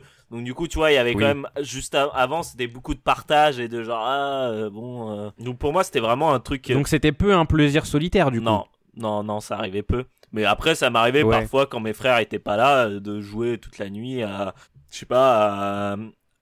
je jouais beaucoup à Alerte Rouge quand j'étais petit. Ouais, tu l'avais évoqué dans ta Mm. mixtape d'ailleurs. Et c'est vrai que bah, au final, il y a plein de choses que tu comprends pas, beaucoup de, de, de, de double langage, de sous-texte, etc. et que tu comprends pas. Et pour toi, c'est, pour toi, t'as plus, je pense que t'as plus le côté euh, objectif en fait, tu vois Oui. plutôt Oui, que t'as t'as pas une analyse claire du truc c'est vraiment t'as on te donne un objectif une, un, un moyen d'y arriver et t'y arrives tu vois et t'as Ouais. pas ce truc de euh, bah de réfléchir sur euh, un média ou réfléchir sur euh, sur une narration etc et, et c'est c'est d'autant plus a- agréable de retourner vers ces jeux là tu vois. Et tu je le vois que souvent bah parce que évidemment sur ce putain de Discord ils parlent tout le temps de de Metal Gear. Mais c'est vrai que Metal Gear à l'époque, j'étais loin de comprendre, euh, ouais, genre un cinquième, même pas de, même pas 5% de, de, de, de, de, ce que ça voulait dire en fait, tu vois. Pour Ouais. moi, c'était juste il fallait se cacher, éviter les méchants, etc. Tu vois. Ouais, mais c'est déjà une première lecture qui est intéressante. C'est que, euh, enfin, au final, t'es plongé clairement dans l'objectif et, enfin, tu vis le truc à fond. Ouais. En fait, tu te poses pas de questions sur à quel endroit est placé tel ennemi. Je pense Ouais, que c'est exactement enfin, ça. T'as pas de notion de level design, donc tu te dis juste, Oui. ah bah c'est mon jeu, j'en aurais pas avant, euh, je sais pas, genre 3-4 mois. Bah vas-y, hein, faut le faire quoi. Tu vois? Du coup, tu le, tu le rinces et tu te poses pas de Ouais. questions. Théo, comment tu vivais le truc, toi? Waouh. Euh, alors, mes, mes caméras filment. On va voir ce que ça donne. Euh, moi, euh, c'est moi, c'est c'est chaud, mec. Euh, L'alcool a détruit ma mémoire, les amis. Il faut faire attention. Dédicace à Signa. Euh, moi, j'ai été confronté à plein de, pas mal de façons euh, de, de voir le, le jeu vidéo, mais enfin nous à la maison, on avait la Mega Drive jusque tard. Si tu veux, pour t'aiguiller un petit peu, j'ai un exemple Ouais, qui me vient en tête et que forcément, du coup, avec la Mega Drive, ça peut, ça peut, Ouais. ça peut te donner quelques idées. Euh, la notion de, du coup, de, de, de scénario, de, de mise en scène, était Ouais. quasiment inexistante à l'époque. Est-ce que tu- vrai. Au final, est-ce que tu t'imaginais toi-même les histoires ou est-ce que tu, enfin, tu traversais le jeu sans, sans trop réfléchir? Moi, je sais que c'est un truc qui venait souvent, Ouais. c'était que Ouais. bah, on me posait un postulat de base, un environnement, et je me faisais des films autour de toute cette histoire. C'est ça, ouais, c'est ça, c'est ça. Ouais, non, mais t'as tout à fait raison. Et je pense que justement, on peut en parler là. C'est le Street of Rage, ça s'inscrit complètement là-dedans. Parce qu'aujourd'hui, quand tu joues à Street of Rage, ou si tu jouais à un jeu équivalent à Street of Rage, Oui, on a tellement décodé ces codes. Je sais pas si ça veut dire quelque chose, mais on sait que c'est un jeu qui se repose bah, sur. euh, sur des stéréotypes qui c'est pas négatif mais c'est en gros bah t'as Oui. les flics t'as les méchants les méchants pourquoi ils sont méchants? Ouais. on sait pas ce sont des punks tu vois et quand t'es petit tu te dis putain ah ouais en fait tu vois tu comme tu dis tu t'imagines qu'il y a vraiment une vraie justification et que dans la vraie vie il y a des méchants punks pourquoi ils sont méchants? Pourquoi ils font ça? Oui. pourquoi ils ramassent des bouteilles cassées? C'est méchant, tu vois. Et tu te poses ces questions-là, tu vois. Et, euh, et c'est pareil dans le, dans le Quake 1. euh, pourquoi euh, les chiens ils m'attaquent j'ai- Est-ce qu'il faut tuer les chiens, etc. C'est des trucs qui. c'est- Ça fend le cœur. Voilà, pour un gosse, un marmot, pas plus haut que trois pommes, tu t'imagines. Mais vas-y. Mais en plus, il y avait ce truc qui fait que, bah, par exemple, euh, Street of Rage, c'est un bon exemple. Euh, moi, l'histoire de Street of Rage, je, je m'y suis jamais vraiment intéressé. Je m'y suis intéressé au moment où j'ai dû écrire le bouquin, en fait. Enfin, le peu d'histoire qu'il y a. Et euh, bon, celle du 2 est à peu près claire, mais celle du 1, c'est en fait un texte qui tombe au Mm. début dans l'introduction. Et en plus, c'est en anglais. Ouais, voilà, c'est ce que j'allais dire. Ça, ouais. c'était quand même aussi un truc assez important, quoi. C'est que du coup comme les, les- les trucs étaient en anglais bah très souvent tu ne comprenais rien parce que déjà il y avait la phase où tu savais même pas lire et puis quand t'avais passé la phase où tu savais lire bah t'avançais pas plus parce Ouais, que tu disais ouais. des trucs auxquels tu comprenais que dalle donc même si on te donnait un postulat de départ qui était quand même assez léger dans le cas de Street of Rage on te parle de flics euh, qui ont rendu leur badge ça c'est un truc par exemple quand tu joues au jeu quand t'es gamin enfin même quand tu joues au jeu sans faire gaffe euh, t'as l'impression que t'es encore dans la police Mm. parce que la police est encore là Ouais, Et du coup, j'avoue. bah- je- Ouais, c'est ouf. littéralement en fait c'est un espèce de c'est du sandbox mental en fait c'est que tu Ouais. tu tu t'imagines une histoire à travers l'histoire quoi Ouais. et ça c'est c'est vraiment fou et du coup Théo tu racontais que tu tu au niveau de l'intelligence artificielle les ennemis qui t'attaquent euh, bah c'est c'est un peu flou et c'est vrai que c'est quelque chose de flou Euh, moi le, le- le souvenir assez marquant que j'ai de cette époque c'est quand je jouais à Mario Kart euh, j'arrivais pas à me dire qu'il y avait des, des, des, des- des personnages avec moi sur la piste qui étaient programmés par un ordinateur Ah oui. et qui, euh, qui euh, bah, enfin, le truc, t'arrives pas à te dire que c'est pas des vrais gens parce que toi t'es en train de jouer et tu te dis bah forcément c'est des autres vrais gens qui jouent avec toi. Et quand je jouais surtout à Mario Kart, je pense que c'est parce que le t'es... Xbox Live déjà, quoi. Ouais, c'est ça. Ouais, voilà, c'est ça. ça. C'est parce que dans Mario Kart, t'es t'es t'es l'égal de tes de tes euh, des, des autres participants. C'est comme dans un jeu de course par exemple, euh, mais surtout dans Mario Kart parce que voilà, tu fais la course, tout le monde démarre en même Ouais, la temps console, elle et triche, tout le monde. euh, Oui, oui, voilà, c'est ça. Mais, mais tu vois, genre, je- si tu prends des jeux comme Sega Rally, Mm. Daytona USA, tout ça, tu sens quand même que enfin, les, les voitures qui sont là, bon, elles sont un peu là pour faire beau parce que tu les doubles super Ouais. rapidement. Mais dans Mario Kart, il y a une course Ouais, qui s'installe. Tu peux finir deuxième, tu vois, enfin, c'est un peu particulier. Et euh, j'étais persuadé que c'était des vrais joueurs. En fait, c'était des gens qui étaient payés par Nintendo pour Wow. contrôler les personnages au moment où moi j'allumais ma console. Et en fait, Ah c'était ouais. euh, c'était appuyé dans mon esprit par le fait que, tu sais, quand tu sélectionnes ton personnage dans Super Mario Kart, c'est dans des petites télés. Et en Ouais, fait, je sais pas, j'étais persuadé que chacun avait sa petite télé. Enfin, c'était vraiment trop bizarre, quoi. Putain, c'est Et, euh. Ouais, c'est clair. Et je sais pas si vous avez eu ce truc aussi, mais au moment où j'affrontais des boss dans des jeux, j'étais persuadé que si jamais j'y allais un peu trop fort, trop vite, le boss s'énervait. Ah, Wow. est-ce que c'est- Ouais. ok. Non. Est-ce que c'est un truc que vous avez déjà connu? Ouais, c'est que tu, tu, tu te fight contre le boss, à un moment tu te dis Et tu ah merde, pas le j'ai côté strat, énervé. euh, ouais. voilà, tu te dis j'ai Ah énervé ouais, le boss bordel. parce que je suis allé trop vite euh, je, je l'ai je l'ai niqué, tu vois, et du coup le boss il se vénère et il veut me montrer qu'il est plus fort que lui. Alors que non, c'est une putain de série de codes, tu vois. Eh, Et tout ça, en fait, euh, c'est des trucs que bah, j'ai plus aujourd'hui. hein, euh, texto, enfin, je comprends bien que si jamais euh, le boss il se vénère au bout de la phase 3, c'est parce qu'à partir de la phase 3, il doit s'énerver, quoi. C'est juste ça. ouais, Et du coup. Il y a un peu ce concept de magie. Je sais pas si vous voyez Ouais, ce que je veux sûr, dire. ouais. Je suis peut-être un grand, Ah, un truc que t'arrives pas à un grand nostalgique. et que au final, Voilà. euh, bah, oui, basiquement, tu l'interprètes comme de la magie, quoi. En fait, c'est c'est ouf parce que tu donnes des exemples hyper pertinents et je me dis, putain, euh, ça aurait valu le coup de- d'y réfléchir ou, ou d'avoir une mémoire, tu vois. Non, mais au moins, non, mais c'est vrai que je, je vois très bien le genre de truc dont tu parles, mais là, j'arrive pas à mettre la main dessus de mon côté, quoi. Mais c'est hyper intéressant. Mais c'est même au stade où, et là je vais rebondir, du coup on va revenir un petit peu sur le, le présent. Euh, dans Plague Tale, jeu, euh, euh, jeu qui, qui, qui mène à débat, il y a des points de contrôle assez fréquemment. Je sais pas si Ouais. vous vous rappelez, enfin littéralement à chaque début de dès que tu rencontres des ennemis, tu as un point de contrôle. Et en fait, bah nous quand on jouait au jeu, euh, ma compagne elle était un peu en mode euh, ah bah putain faut qu'on fasse gaffe et tout machin et encore elle l'avait pas trop parce que elle a déjà aussi un bon passif de, de jeu maintenant mais euh, je me rappelle qu'au début quand elle jouait et moi aussi quand je jouais étant gamin tu t'es en fait t'as la peur du game over t'as Mm. la peur de l'échec alors que c'est un Mm. jeu vidéo hein, c'est fait pour recommencer euh, moult et moult fois et Ouais. dans Plague Tale vraiment c'était un exemple que le, le défaut que je trouve après à Plague Tale avant tout, c'est que c'est un jeu qui est trop jeu vidéo, mais bon, euh, enfin, on n'y peut rien. Et euh, tu, tu, tu as des points de contrôle sans arrêt, et du coup, bah, en fait, tu te mets à tenter. Tu vois, c'est un Hmm. truc que j'ai eu au fur et à mesure des années, c'est que je tente. Ouais, bien sûr. C'est que je vais. euh, ouais, pareil, ouais. C'est, c'est, tu, tu, sais que Ah c'est bah, pas gravé dans le marbre. tu fais Alors genre après- ah là j'ai mal fait, euh, genre j'ai pas j'ai perdu genre euh, un point un demi point de vie à ce moment-là alors que d'habitude je perds rien. Bon bah tu recommences et Ouais. tu sais que de toute façon tu peux tout re- refaire rapidement quoi. Voilà, c'est ça. Là où, quand tu joues à un jeu, quand t'es pas très expérimenté, déjà, bah, tu prends tout euh, à cœur, largement plus, parce que tu, tu vis l'aventure en fait à fond. T'es, tu es le personnage, mais euh, en plus de ça, bah, l'échec est super, euh, est super. euh, en fait, t'as pas, il y, a rien qui te fait sortir du jeu parce que ton esprit est conditionné sûr, pour ouais. rester dans le jeu. Ouais, puis t'as pas la Tu logique je du game design en fait. C'est c'est un truc Voilà. que j'ai remarqué aussi avec ma compagne, c'est que parfois elle me propose des trucs où je me dis mais non mais tu peux pas faire ça, tu vois Voilà. Non mais attends, Ouais, mais ouais, t'as bien pas sûr. regardé, ça se trouve c'est là-bas et toi tu sais que de toute façon dans un jeu vidéo ils vont pas faire ça comme ça et donc tu fais bah non, Voilà. non non c'est pas ça marche pas comme ça tu vois.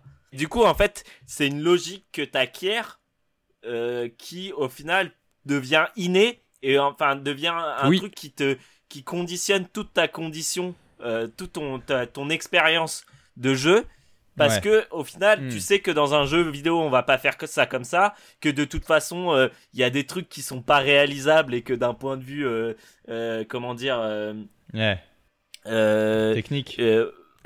voilà, ouais, c'est- technologique on va dire c'est pas ça marche pas Voilà. comme ça tu vois et et, et Voilà. c'est marrant quand tu es avec quelqu'un qui est non joueur qui qui qu'ils aient Ouais. qu'ils aient pas ce truc là de, de clic où tu où ils se disent ah mais non mais ça c'est ça peut pas marcher dans un jeu tu vois Théo, vas-y. Là, pour le coup, euh, j'ai eu cet exemple hier soir parce que euh, on jouait à Resident Evil 2, le remake, Ouais. avec euh, ma copine justement.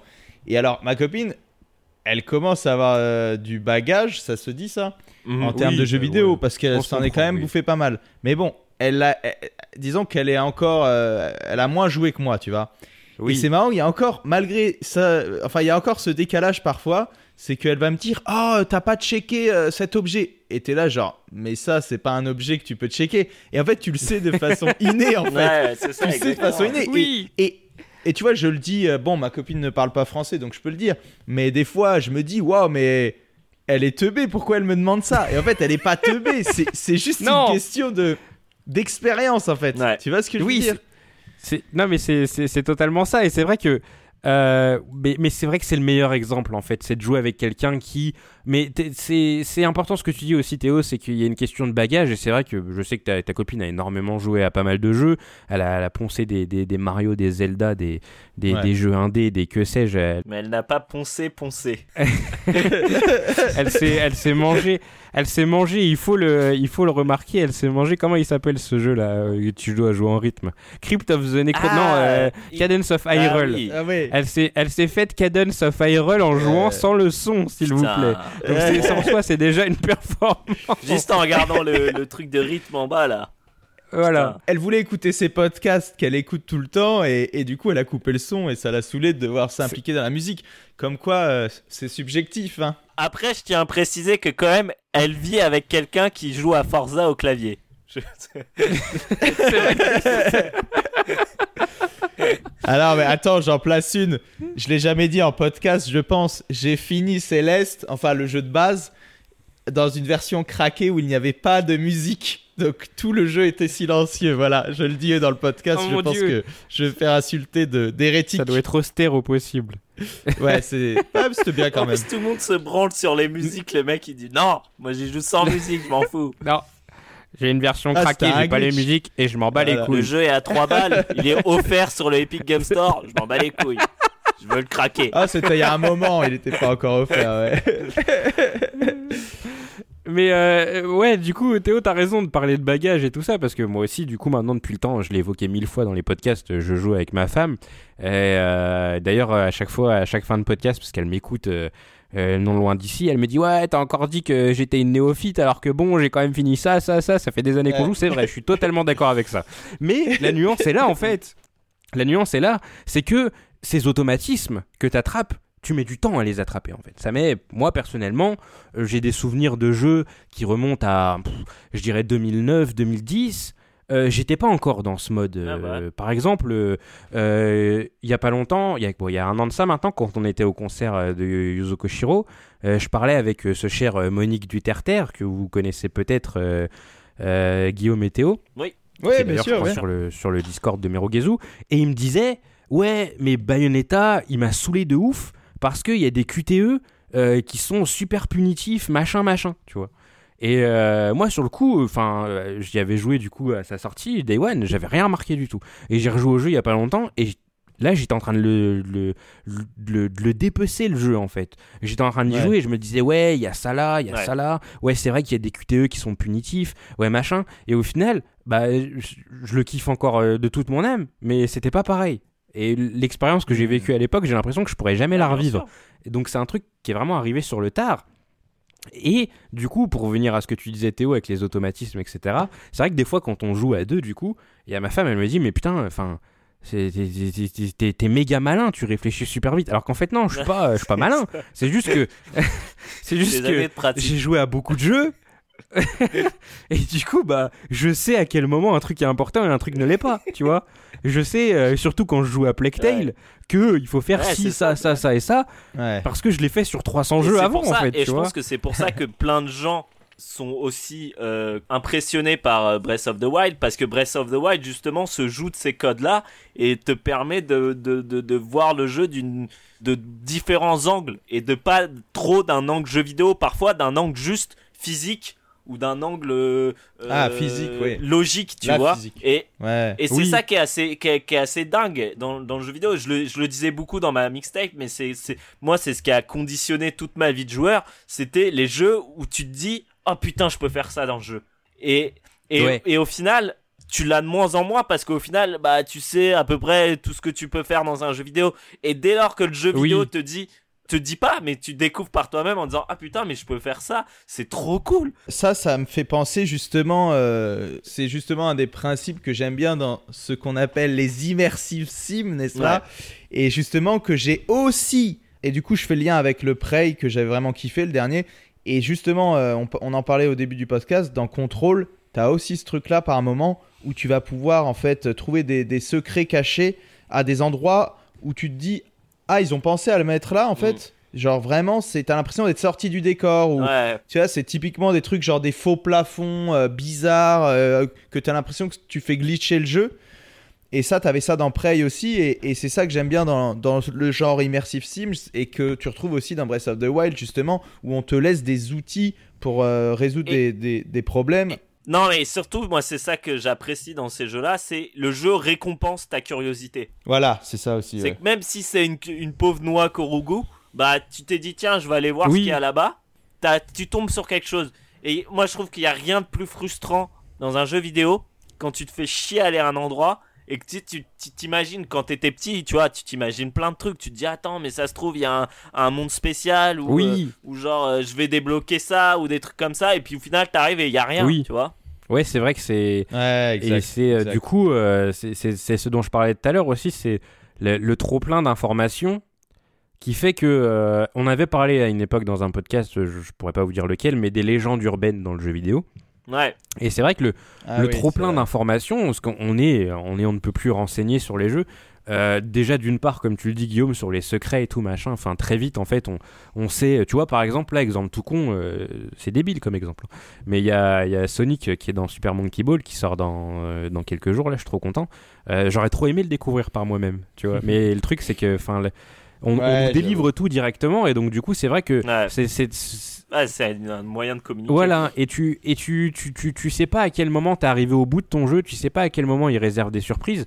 Alors il y a encore quelques jeux qui arrivent à bien cacher des trucs et les garder secrets, et au final tu découvres une news euh, jeuxvideo.com euh, trois mois après la sortie. Mm. Ouais, un tel a trouvé ça, donc tu dis ouais, c'est un truc de ouf et tout. Mais c'est vrai que c'est quand même de plus en plus rare. Ouais. Et sur le point de, euh, de, de, de l'information, euh, je voulais aussi évoquer, encore une fois, désolé Guillaume, euh, Metal Gear Solid 5, qui Mais c'est parce que c'est un bon exemple. Oui. Kojima, il joue vachement là-dessus, justement. C'est- Sur ce vrai truc que- où on découvre des secrets bien longtemps après. Voilà, mais il- en fait, le, le Metal Gear Solid 5 est vraiment un double tranchant parce que d'un côté, on découvre les trucs bien longtemps après, et comme on sait que c'est Kojima, on se dit ouais, il y a encore des trucs qui sont cachés, on n'est jamais convaincu que c'est terminé. C'était la fameuse, euh, la fameuse obsession du chapitre 3 que les gens ont eu à l'époque, mais au-delà de ça, on était au courant de ce qui se passait chez Konami pendant que le jeu était en développement, et je sais pas, Ça, c'est vrai. je ouais. sais pas toi Théo du coup, mais quand je faisais le jeu, Ouais. et ben j'avais ça en tâche de fond en fait dans mon esprit, tu vois. Et Ah je me oui, de disais ouf. ouais, De ouf. Faut faire gaffe à l'heure d'internet, faut faire gaffe en fait, on est on est l'être humain n'est peut-être pas conçu pour être en permanence connecté et il faut vraiment que chacun sache se, se gérer euh, selon ses besoins, selon sa période, etc. Et à tous les niveaux, tu vois. Par exemple, euh, là, ce dont tu parles, c'est hyper intéressant, c'est-à-dire que est-ce que on va pas finalement être gavé par les jeux vidéo, euh, par certains types de jeux vidéo, parce que on nous spam, euh, tout le monde en parle, etc., etc. Et au final, tu fais une sorte de surplus, ça surchauffe dans la tête, etc. C'est des infos parfois dont on pourrait se passer pour juste prendre plaisir avec le sûr. jeu. Et justement, ça, c'est une réflexion globale que j'ai sur Internet. Juste, euh, voilà, c'est bah, basique hein, ce que je dis, mais ce que je veux dire, c'est que tu as autant de, de trucs excellents sur Internet, tu peux passer des super moments, mais en même temps, des fois, bah. pff, ça, ça va te dégrader ta vie réelle en fait, tu vois. Par exemple, bon bah pour le cas de la tâche de fond euh, euh, dont tu parlais, Ken, de penser à Kojima, ça à la limite ça fait partie de la légende et du mythe et tout, et Oui. pourquoi pas, tu vois. Reste que ça Ouais, bah, comme t'empêche. sur Apocalypse Now, par exemple. c'est-à-dire Bah, sur Apocalypse Now, tu sais ce Les que, cadavres. ce que Coppola a vécu, enfin, qu'il est devenu fou à la fin, ruiné à cause du film, etc. Et ça, con- ça, ça constitue un truc qui te permet aussi à. Je sais pas, qui donne une espèce, comme tu dis, une légende, et que moi je trouve qui est, assez, est assez cool, qui est assez intéressante. Dans ce cas-là, je- dans ce cas-là, je suis d'accord avec toi, mais dans d'autres cas, genre par exemple, si tu vas, euh, bah, oh, le- l'exemple le plus basique, c'est les spoils, quoi. Moi, typiquement, j'ai arrêté de suivre quoi que ce soit à propos de Death Stranding parce que j'en avais Oui. ras le bol. Euh, non pas que tout le monde en parle, c'est bien que ça crée de la hype et tout, mais mais vraiment euh, que le mec il commence à nous balancer des 40 minutes de gameplay et tu dis putain mais, Mais- quand j'ai découvert MGS1 euh, c'était juste mon Ouais. voisin qui m'avait passé un CD et je me disais je sais pas ce que c'est ce truc de merde et je me Mhm. suis tout pris euh, bon j'étais petit mais euh, ce que je veux dire c'est que bien sûr. voilà je me suis quand même pris le truc dans la tête quoi Justement, c'est ce que j'allais dire quand tu parlais du fait de se déconnecter et de pas trop s'intéresser. Je pense que c'est quelque chose que fait très bien Rockstar, par exemple, et de, de peu communiquer sur un jeu vidéo et de, de, de rester sur le truc en se disant de toute façon la hype va faire son travail.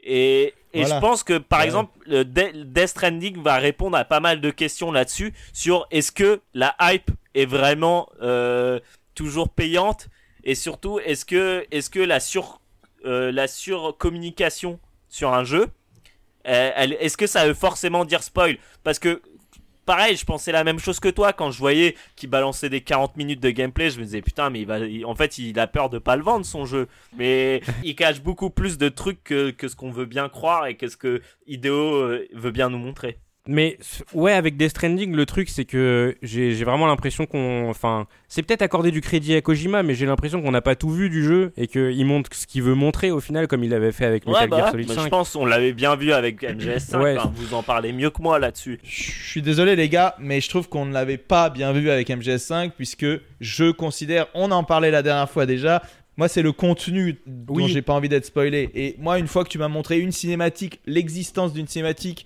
euh, l'existence d'un contexte avec ces personnages à ce Mhm. moment-là, à cet Ouais. endroit-là, Oui. j'ai l'impression que c'est défloré. Ah non, mais je suis Fonctionnalité aussi. d'accord. Moi, Et j'ai les perdu beaucoup fonctionnalités. d'intérêt après plusieurs, euh, plusieurs trailers où j'étais là, genre, ah, Oui, c'est ça, ouais. C'est pour ça que très vite, t'as plus envie de, t'as plus envie de regarder, mais, euh, mais, mais l'exemple de Rockstar que je donnais tout à l'heure, Guillaume, vite fait, pour euh, encore euh, relancer de l'huile sur euh, de, de vieux feux.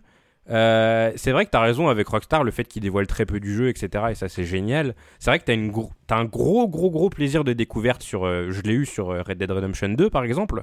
Mais là où euh, le jeu, au final, il a quand même réussi à me sortir, c'est que très vite, ça revient à un jeu vidéo. Tu vois ouais, bien sûr. bah, et c'est ça le, Mm. c'est ça le truc. Et t'as donné tout à l'heure l'exemple de Zelda Breath of the Wild qui t'avait un petit peu sorti de tout ça au final et qui avait arrêté de faire en sorte que tu te questionnes. Euh, moi, je pense que le jeu qui m'a le plus provoqué ça euh, dernièrement, c'est euh, Super Mario Odyssey. C'est vraiment le jeu où Ah ouais, ouais. c'est, c'est- en fait, je c'est bizarre, je sais pas pourquoi, parce que oui, mine de rien, j'in- j'intellectualisais un petit peu. hein. je jouais au jeu, machin, je me disais, bon bah voilà, c'est plein de petites lunes parce que il faut, il faut, il faut faire des petites sessions. Forcément, quand on, on en parle aussi dans les podcasts, forcément, il faut que je me questionne sur le jeu, mais je- l'expérience globale que j'en ai, c'est que j'ai vécu un espèce de grand rêve pendant que je jouais au jeu. Mm. Euh, que euh, j'ai- j'ai- j'ai j'ai pas ou peu été spoilé à, à la différence de Théo. Et, et, Ouais, et oh, du God. coup, euh, je, euh, enfin, j'étais comme un gosse. Vraiment, c'était génial. Ouais. Ça m'a fait trop de bien. C'est que Il la- est extraordinaire ce jeu. Ouais, non, mais- non, non, je suis d'accord. Ouais, il est ouf. et, et quand je le rallume, euh, bon, le, le- la magie est passée un petit peu. Tu vois, je le rallume je parce que je suis Voilà, content. quand- ouais. je connais comment fonctionne le jeu. Mais quand j'étais en plein dedans, que je me Mm. tapais les mondes les uns après les autres et que je savais pas ce qu'il Mm. allait avoir après parce que Exact. j'avais rien vu du tout du jeu. euh, et que les gens, ils en parlaient vite fait, mais j'esquivais et tout machin. J'étais vraiment dans mon, dans mon délire. Et euh, j'ai passé un moment. La, la fin du jeu, la toute fin du jeu, je la spoilerai pas parce que j'espère que des Oh gens vont, euh, n'ont pas encore fait le jeu et vont vivre ce que j'ai vécu Mm. dessus. Mais la toute fin du jeu, je l'ai fait, je l'ai pas fait dans des conditions de ouf. hein. J'étais sur, sur portable, euh, j'étais sur le canapé, euh, la télé était prise. Enfin, j'étais pas dans mon monde. J'étais en train de jouer au jeu tranquille. Mais d'un coup, j'étais là, je suis resté comme ça et je me suis dit, waouh, j'étais comme un, comme un gosse. Et c'était génial. Et c'est d'autant plus génial que ça vienne de Nintendo que j'ai trop souvent reproché d'être euh, beaucoup trop, enfin, classique. Et malgré tout, Mm. là, ils ont réussi à me, Ouais. à me sortir de, de ça, quoi. Je sais pas s'il y a d'autres jeux qui vous viennent à l'esprit, qui vous ont vraiment sorti Moi, comme moi, ça. C'est vraiment un bon exemple. moi, je trouve que c'est un super bon exemple, Mario. Ouais. Un super bon exemple, ouais, c'est clair. C'est vraiment euh, un jeu doux, Ouais. tu vois, qui te, qui te, qui te, tu sais, qui te prend dans les bras et qui te dit non mais t'inquiète, euh, viens on va s'amuser. Oui, c'est Ouais. Ça. C'est vraiment, viens, on va s'amuser. Tu t'en fous, mais vas-y, allez, vas-y, viens, on s'en fout, viens. Ouais. C'est ça en fait, tu vois. Ken l'a bien souligné, par contre, le problème de ce Mario, malheureusement, de, dans sa façon d'être construit, dans sa structure, dans sa façon de, de créer du challenge parfois euh, qui n'est pas aussi présent qu'on le voudrait, et bien en fait, euh, la rejouabilité du Odyssey, moi je pense qu'elle n'est pas terrible, malheureusement. Ouais. Et justement, ça restera une sorte de trip qu'on a eu Ouais, comme ça au milieu de l'hiver. C'était sorti en décembre, c'est ça? Ouais, mais enfin, Fin, fin octobre, ouais. moi honnêtement, la rejouabilité, je l'ai sur aucun jeu presque. Ah Tu vois, genre, à part des jeux que j'ai oubliés comme oui. Zelda Breath of the Wild, il y a peu de jeux, à part pour faire découvrir comme euh, Last of Us, mais sinon, des jeux, j'y rejoue jamais, je rejoue presque. Mass Effect, Ouais, je mais peux passer des heures à te parler de Mass Effect, mais jamais je vais le relancer. si tu veux, moi, tu parles à quelqu'un qui a, sur la chaîne Twitch Meriguezu, a fait un speedrun Mario 64. Et moi, c'est un jeu que je peux recommencer ad vitam aeternam euh, Mario 64. Je pense que Sunshine, c'est pareil, Ken. euh, Euh, C'est un jeu qui, qui- t'as envie de le Ouais. recommencer, non? T'as un challenge, t'as- tu le prends en main, tu vois. Alors que là, dans Odyssey, pour avoir En fait, essayé, je ça- sais ça pourquoi tu as du mal avec Odyssey, Ouais. c'est parce que le jeu est très dense. C'est euh, c'est un truc que t'as pas sur. Parce qu'en fait, euh, 64 et Sunshine, j'ai pas joué au Galaxy, mais 64 et Sunshine sont extrêmement, au final, pas segmentés, mais presque. Tu vas dans un monde, t'as 7 étoiles, euh, soleil, etc. C'est très segmenté, tu vois, ouais. chaque truc est machin. Dans Mario Odyssey, ça va très vite, en fait. Et du coup, t'es t'es pris en Bah permanence dans un espèce de roller coaster qui s'arrête pas. Et euh, tu débloques des trucs et t'es dans ton délire et tout machin. Et c'est vrai que je comprends ce que tu veux dire. C'est soit tu le reprends entièrement et euh, tu revis le jeu, mais tu sais que tu vas pas revivre le même trip. Ouais. Soit euh, quand tu le rallumes, bah tu te dis un peu bon bah qu'est-ce que je fais machin et tout, tu te balades.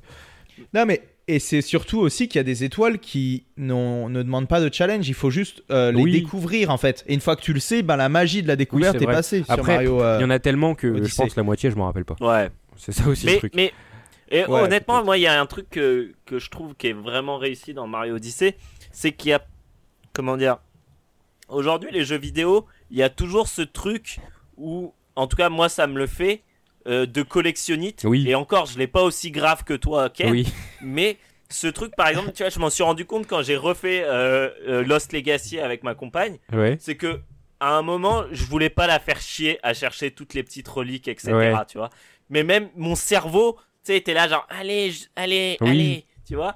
Et, et au final, à un moment, j'ai, au tout début, j'ai commencé à faire ça. Et tu sais, je voyais, je, je- je me disais, en fait, il est pas si cool que ça et tout. euh, je me fais un peu chier et puis ça me saoule à chaque fois et tout ça. Et au moment où je me suis dit, bon, on arrête de chercher Ouais. les trucs, on, juste on profite du jeu comme tel. Euh, j'ai j'ai eu ce truc où euh, où en fait j'ai juste profité le jeu comme comme il a été pensé Oui, et pas comme euh, j'avais envie d'y jouer. Tu vois ce que je veux oui, dire oui, je vois Et je pense que Mario Ouais, je Mario, vois, Ga- ouais. Mario Odyssey, il y a ce truc là où au final t'as pas t'as pas tu ressens pas forcément ce besoin d'aller chercher la petite lune cachée. Ouais, euh, ouais, parce que le jeu il te permet fait, de progresser le jeu bien. te récompense tout le temps Ouais, te récompense tout le temps et donc du coup t'as t'as t'as- jamais de frustration et t'es tout le temps à te dire tiens ah bah tiens il y a quoi là? Ah bah tiens une lune ah bah il faudrait peut-être que j'essaye d'avoir cette lune là et t'as pas ce truc où euh, où euh, tu dois aller chercher dans le moindre recoin Ouais, pour ouais. trouver un pauvre truc qui sert à rien en plus tu vois.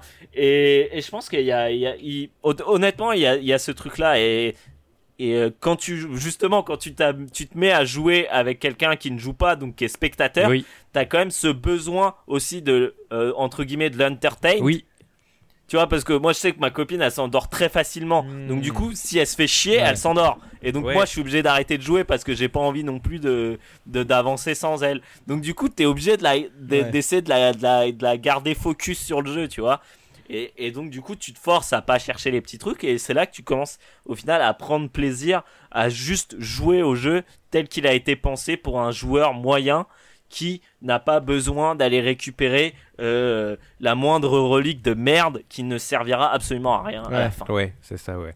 Mais Bah ça, franchement, c'est c'est bien que tu le dises parce que malheureusement, euh, j'ai développé ce problème récemment au contact aussi de ma, de ma copine.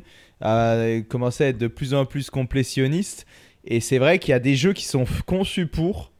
Ken, à chaque fois, j'y repense euh, à Yakuza 0 que tu avais platiné de chez Platiné. Moi, je trouve que c'est des jeux qui sont. Je me verrais peut-être plus jouer à un Yakuza sans essayer de, le- de faire toutes les quêtes. tu vois, c'est bizarre, de- mais ça fait un peu partie de Yakuza. Tu vois ce que je veux dire? Bah ok, moi, moi les gars j'ai joué, j'ai fait Yakuza 0, euh, pas à fond, mais j'ai quand même joué pas mal de side quest, etc.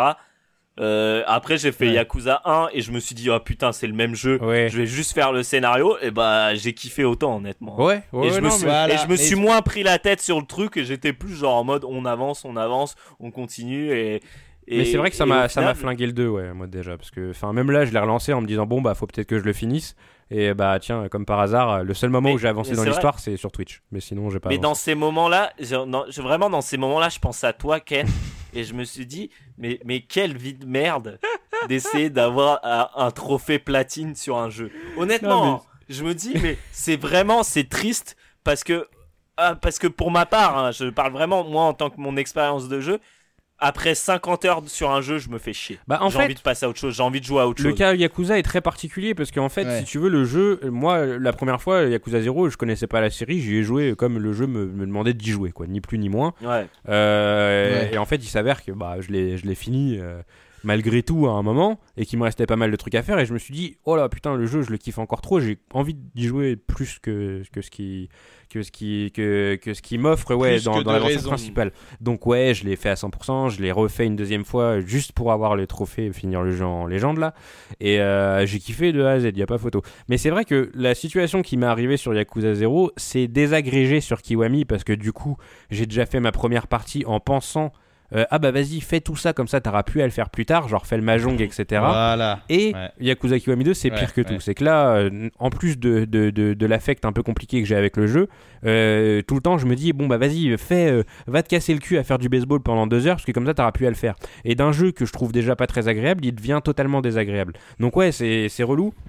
Et c'est un truc qui m'est venu avec, avec les succès, au final, quand j'ai commencé à avoir la 3.6, parce que c'est vrai qu'avant, même sur vrai GameCube, que ça a été un peu là. Ouais, c'est sur GameCube, j'ai j'ai plein de jeux, j'y ai passé des, des, des heures et des heures. Wind Waker, j'y ai passé un temps fou à chercher le moindre détail, etc. Ouais. Mais c'est vrai que j'avais pas l'obsession du 100%, je m'en foutais. Euh, mais c'est vrai que c'était juste par plaisir, ouais, Ouais. Comme, comme moi quand j'étais petit avec mes frères, on jouait à GTA. ouais, Et genre, les GTA, t'essayais de trouver le moindre petit secret à la con, yes. le moindre petit easter egg.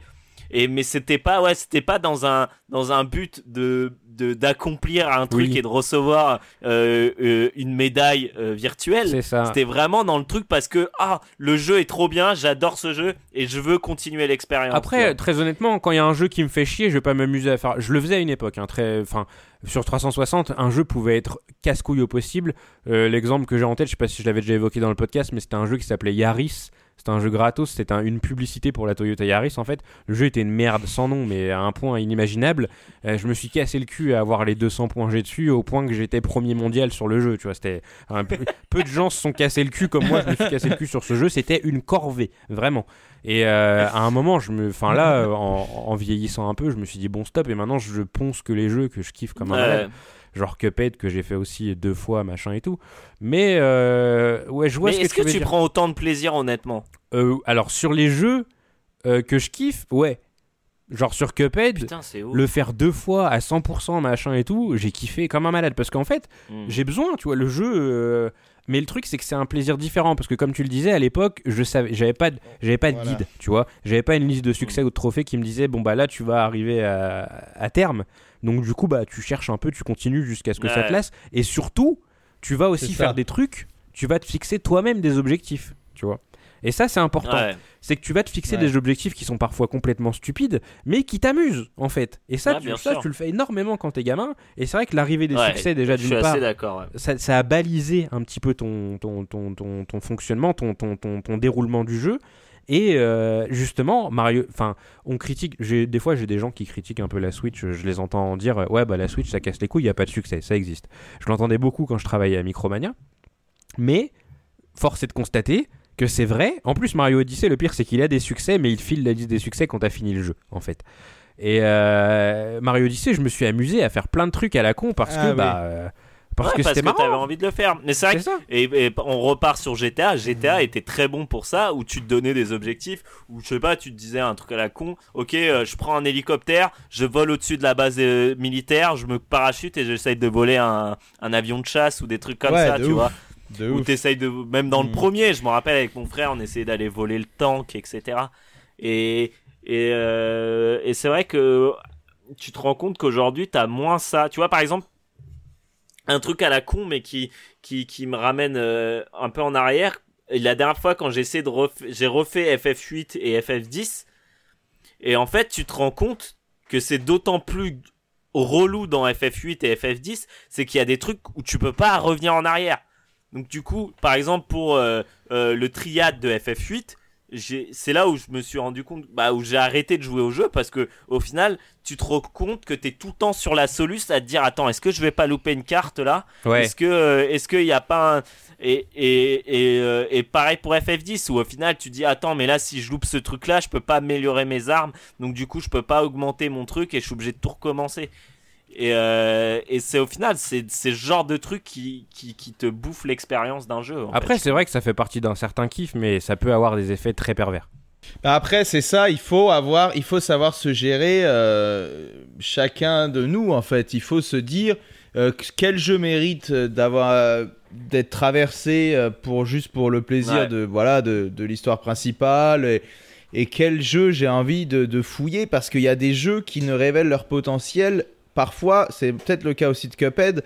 C'est peut-être le cas de, différents jeux. Il y a des jeux qui révèlent leur, un meilleur potentiel quand ils jouent en hard ou quand ils jouent en, euh, en essayant de tout collecter ou en essayant de tout lire, tu vois. Par exemple, Quantum Break, euh, je l'ai pas encore fini, donc j'ai pas d'avis définitif dessus, mais c'est vrai que là, j'essaye de lire tous les documents qu'il y a. Et c'est vrai qu'il y a des documents, parfois c'est un peu redondant. Par contre, il y a aussi des documents, putain, il y a un mec qui écrit des scénarios dans le jeu. Et ces scénarios, ils sont juste trop marrants et, et tu prends un vrai plaisir à les lire et ça apporte quelque chose, tu vois.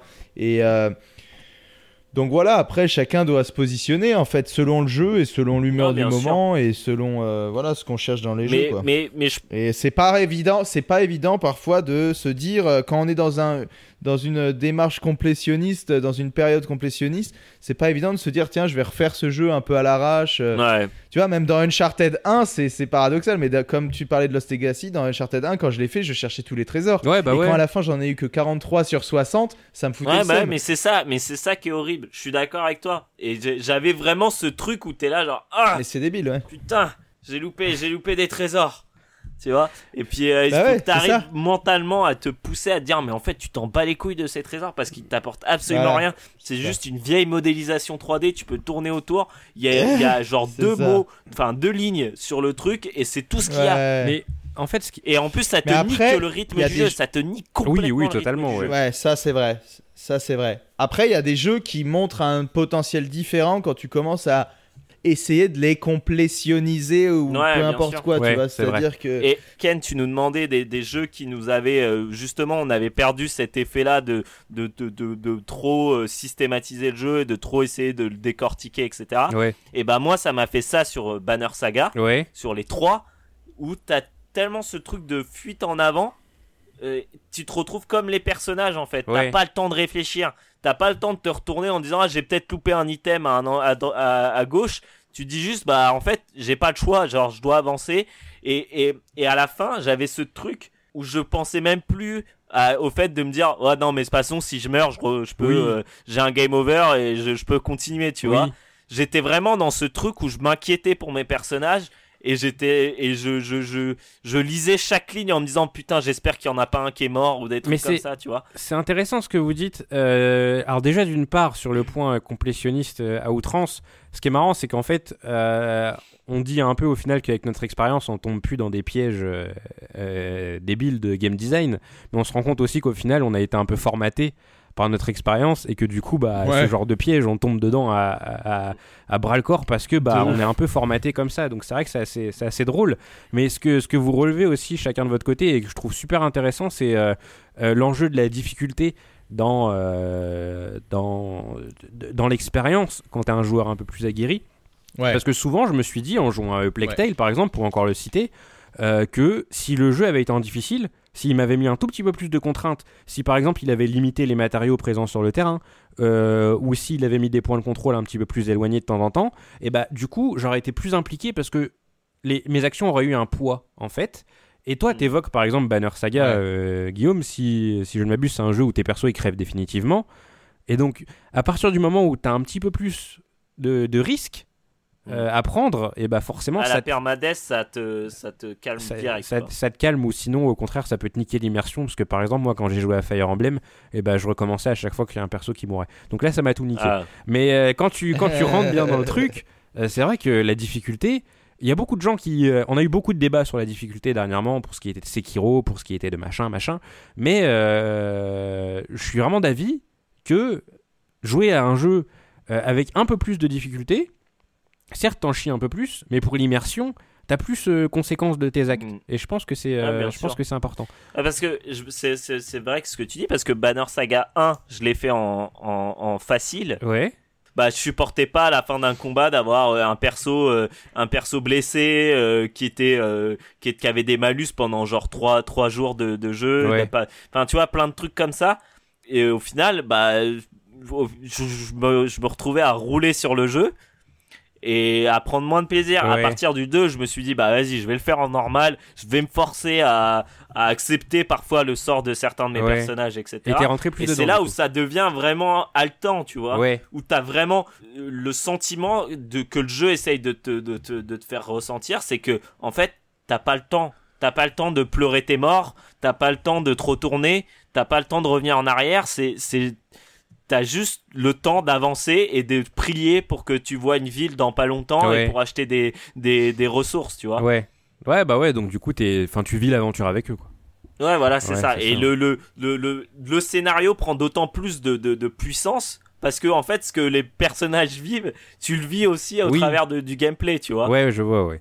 Je Et c'est- d'autant plus ce que j'aime dans, par exemple, dans, dans Last of Us, c'est que ce côté euh, euh, survie, tu l'as aussi toi parce que t'es tout le temps en chien de matériaux, tu vois. C'est vrai que c'est bien Je te géré. vois à ce niveau-là. sourire. Théo, Théophile. que tu n'as pas dans le Plague Tale. Puis- Puisqu'on te donne tous les ingrédients avant. C'est à outrance. Mais c'est vrai que par exemple, je me suis dit, hein, un tout petit peu moins de matériaux où tu galères un peu plus, ça aurait été, ça aurait été sympa. Je sais pas si le mode hard, si déjà s'il y en a un, Non, mais. je sais pas si euh, s'ils y ont pensé. Mais tu sais, là, là, je suis en train de faire euh, Quantum Break. euh, J'en ai pas énormément parlé, mais, mais euh, juste un truc là-dessus, c'est que j'ai presque. En fait, t'as des choix dans le jeu, ok? Et ça modifie la série Oui, et tout. vrai. Et comme j'ai envie de faire les choses un peu de manière carrée et encore une fois complétionniste, j'ai envie de recommencer le jeu. Et je pense que je vais le recommencer. Je l'ai pas fini, hein, mais j'ai envie de le refaire Putain, pour voir les motivé, variations et avoir une vision. euh, T'es motivé, hein, parce que les séries, euh, la série bas de gamme, il faut se la taper, hein. C'est marrant parce que tous les gens avec qui j'ai parlé de Quantum Break, personne n'avait euh, essayé de, de voir les, les variations. Et en fait, j'ai- je me dis, euh, bah moi j'ai envie de savoir à quel point ça varie. Est-ce que ça va m'impressionner ou au contraire me décevoir? Mais au moins, j'ai envie de me pencher là-dessus. Tu l'as déjà fait ça dans un jeu? Moi, j'ai jamais fait ça. eu la flemme. Non, euh, si, je l'ai fait. Si, si, mais je saurais pas te dire lesquels. Mais pas dans les, pas dans les David Cage Ouais. par contre. Puisque dans David Cage, il n'y a pas de gameplay. Donc t'as pas envie d'y Il revenir y a tellement. plein de trucs, mais Là, pas dans Quantum Break, faire, t'as quand même un gameplay. Mais, mais c'est parce que c'est ce que je me disais par exemple sur les, les, les testeurs à chaque fois sur ce genre de jeu je me dis putain les pauvres ils doivent retaper ils doivent le Ouais, finir ouais. une première fois et après ils doivent le retaper pour parler du truc et dire ah ouais en plus les choix euh, ça influe pas vraiment le jeu etc tu vois Ouais, voilà. Et là, j'ai vraiment envie, moi, de, de refaire Quantum Break. Euh, J'espère avoir l'envie, en tout cas, c'est ce que j'ai prévu de faire, mais de le refaire en difficile. Pourquoi? Parce que justement, j'ai l'impression qu'avec une grosse pression, c'est ce dont Oui. Ken parlait tout à l'heure, une grosse pression euh, d'un risque de mourir beaucoup plus élevé, je vais euh, essayer de mieux utiliser, mieux optimiser les, Oui. les maps et mieux optimiser les pouvoirs. Et peut-être que c'est là que je vais tirer la, la, la, la moelle essentielle, la, l'huile, les huiles essentielles du Oui. jeu, la moelle épinière du jeu, tu vois. Et c'est intéressant parce que finalement, tout le monde trouve que Sekiro, tout le monde trouve que Dark Souls, c'est ce sont des jeux fantastiques au niveau du gameplay, etc. Et ben, moi, je pense que c'est en partie lié au fait que, effectivement, Oui, il y a une difficulté qui est relativement corsée de base, donc personne n'a le choix, et donc t'es obligé d'approfondir un Oui, gameplay. c'est vrai, parce que, enfin, t'es obligé d'approfondir le gameplay. je me rappelle de Dark Souls quand tu tapais la forteresse de Seine et que tu mourais au boss et que tu te retapais toute la forteresse de Seine. Bah, quand t'arrivais au boss. Bon, après, c'est à double tranchant parce que quand tu meurs sans arrêt, à un moment, tu sors du jeu aussi, tu vois. Mais, euh, surtout Quand le t'arrives au boss dans- de quoi? surtout quand le gameplay est flingué. T'as un exemple en tête? Bah Dark Souls Ah oui, mais c'est vrai que t'avais pas aimé Dark Souls. euh. J'étais d'avoir un perso tout raide etc c'était nul putain Non, non, mais voilà, mais euh, c'est juste que peut-être qu'il y a une partie de la. De la désolé, hein, c'est pas poli, mais de la branlette autour des, des jeux de Hidetaka Miyazaki qui vient du fait que lui, dès le début, il te dit ça sera dur Ouais. comme ça. Et il y a, à mon avis, pas mal de jeux, s'ils faisaient la même chose, on les, Oui, on les leur- prendrait Ouais. plus au sérieux. to praise, to praise. Ouais. Voilà, on, on les, comment tu dis, on les, on les comment, on les, putain, On les encense. perds mon latin. On l'en, merci, on les encenserait un peu de la, un peu d'une façon équivalente à ce qu'on fait avec Mais je suis Hidetaka. tout à fait d'accord avec toi, Théo, parce que quand on parlait des, des succès, je pensais à ça et je me disais, il y a aussi dans cette collectionnite un truc de de de d'ego à la con. Où Ah tu oui, te bien dis sûr, genre, bien sûr. Ah ouais, attends, Ouais. mais moi je veux le finir à 100% parce que je suis un bonhomme, je suis un gamer. Et je, je vais pas faire les jeux à moitié. Ouais, Et, et au final, et c'est vrai que ça, ça flatte l'ego de certaines personnes, ce genre de jeu, parce qu'ils se disent, ouais, moi je l'ai fini, je suis un bonhomme, euh, ces jeux c'est trop bien parce que ça me permet de, de, me- de me branler tranquillement euh, sur moi-même. On s'éloigne un petit peu du sujet, les amis. Ouais, c'est clair. Euh, je voulais tout à l'heure, euh, pour finir, Guillaume, tu avais fait un parallèle avec euh, Apocalypse Now. Euh, justement, c'était un parallèle que je voulais faire vite fait avec vous parce que bah, vous travaillez un peu dans, dans la vidéo l'un comme l'autre. Et euh, c'est Ouais. par exemple moi aujourd'hui là très souvent à sœur de, enfin les gars parlent de, des films qu'ils ont vus et euh, c'est pas que je me sens un peu con, mais je les consomme pas du tout de la même Ah, façon que. Ouais. c'est-à-dire que, par exemple, ils vont être Hmm. là à dire ouais, la réalisation, machin et tout, à tel moment, tel plan, tel dialogue. En fait, ils intellectualisent énormément le cinéma. Et moi, pas du tout. Moi, quand je vais au ciné, là, je suis parti voir le Joker. euh, je- quand je ressors du film, tu me demandes t'en as pensé quoi? Je vais te dire euh, oh bah j'ai passé un bon moment. Ou euh, enfin, je vais pas aller beaucoup plus loin. Tu vois ce que je veux dire? C'est que je, je vais pas Ouais, intellectualiser tout ce que je vois et je vais rester vraiment à la première couche. Et je voulais savoir si vous, qui du coup, parce que j'avais posé la question au frère de Théo et euh, à, à Deezer, qui est un de ses anciens collègues, et tous les deux m'avaient répondu ouais, enfin forcément, euh, aujourd'hui, euh, au-delà du fait que je sors un petit peu d'un jeu vidéo quand j'y joue maintenant, parce que eux travaillent dans le jeu vidéo vraiment, euh, eux ils voient les heures de travail derrière, euh, derrière les, les- les jeux auxquels ils jouent, Ah et oui. je trouve ça super intéressant. Est-ce que c'est pareil pour vous du coup, qui êtes beaucoup plus cinéphile que moi et qui en plus euh, avez l'occasion de travailler avec une caméra? Bah, tu vois plus les erreurs. Bah, écoute, ouais, moi je t'avoue que oui, je, je décortique tout, euh, les focales, les valeurs de plan Ouais. évidemment, euh, et, euh, et c'est comme ça que je prends du plaisir Ouais, pareil. plutôt qu'en m'immergeant totalement. Mais j'aime bien, c'est marrant que tu en parles parce que récemment je suis allé voir le long métrage de. J'ai un pote, euh, Yanis Arbele, qui a sorti son long métrage, enfin son deuxième long métrage là en Lettonie. Ça s'appelle Yelgava euh, 1984, 1994. Donc. Ouais. Et euh, justement, en visionnant le film, C'est quoi la traduction? Yelgava, c'est une ville euh, de Ah, Lettonie et 1994, c'est la date. C'est tiré du bouquin éponyme. C'est juste un truc un peu autobiographique d'un gars en... qui était à Yelgava en D'accord. 1994. Et du coup, évidemment, comme je voulais réagir, euh, je voulais en par- je voulais être capable de parler du film à mon pote. Au début, quand je le, quand j'ai commencé à le regarder, je me disais, ah ok, là il a fait un plan séquence. D'ailleurs, c'est marrant Ken parce que dans ton exemple, tu parlais des plans séquences, je crois la dernière fois. euh, Oui, c'est vrai, par exemple, plan séquence, c'est vrai, c'est un truc que je vois jamais. Et son film à lui, il commence justement par un plan séquence. Donc c'est marrant. Et je me suis dit, putain, ils ont fait un plan séquence. Bon, c'est le truc un peu classique de nos de faire un plan séquence au début d'un film ou au début d'un clip. Tout le monde trouve ça cool. Mais. euh, et puis au bout d'un moment, de fil en aiguille, euh, le, le film il commence à instaurer son ambiance en représentant un truc assez naturaliste de, de la Lettonie et tout.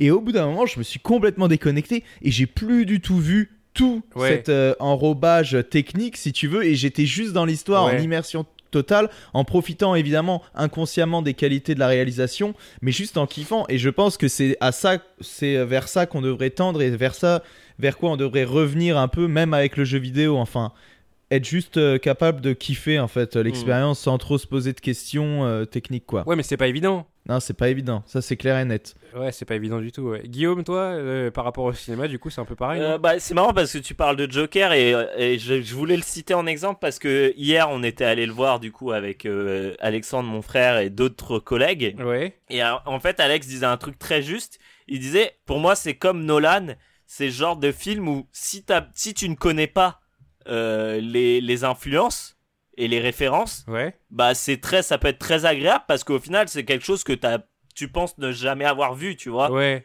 et quand tu les vois, les références, bah tu te dis, ah putain, c'est chiant. Genre, Ouais. euh, le mec, il peut pas avoir une personnalité, etc. Et donc, du coup, je pense que euh, moi, je le vois moins comme, comme Théo. Je pense que lui, il a quand même beaucoup plus de bagages, euh, comment dire, techniques que moi. Moi, je, Oui. je- au final, euh, je suis plutôt. euh, Enfin, je viens pas de ce monde-là, donc Oui. j'ai pas fait d'études euh, réellement de, de, de cinéma, etc.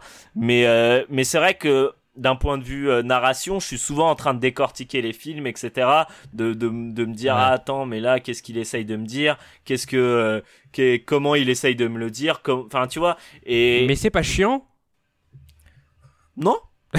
Mais c'est vrai que souvent ma sœur elle me pose la elle me- une façon d'apprécier, que en fait. les gens souvent à- à- quand on est au bureau on, les- on parle tous avec mes frères on parle de cinéma et on, on en parle comme là nous on parle de jeux vidéo Ouais. et donc du coup, les gens ils sont là, mais vous Ouais. faites pas chier quand vous regardez les Ouais, films ouais. parce que ouais, moi je regarde un truc, je dis juste ça, bah c'était bien ou c'était pas bien, tu vois. Ah, mais, mais du coup, t'as as raison de dire qu'au final, ouais, c'est vrai que mine de rien, on s'amuse encore.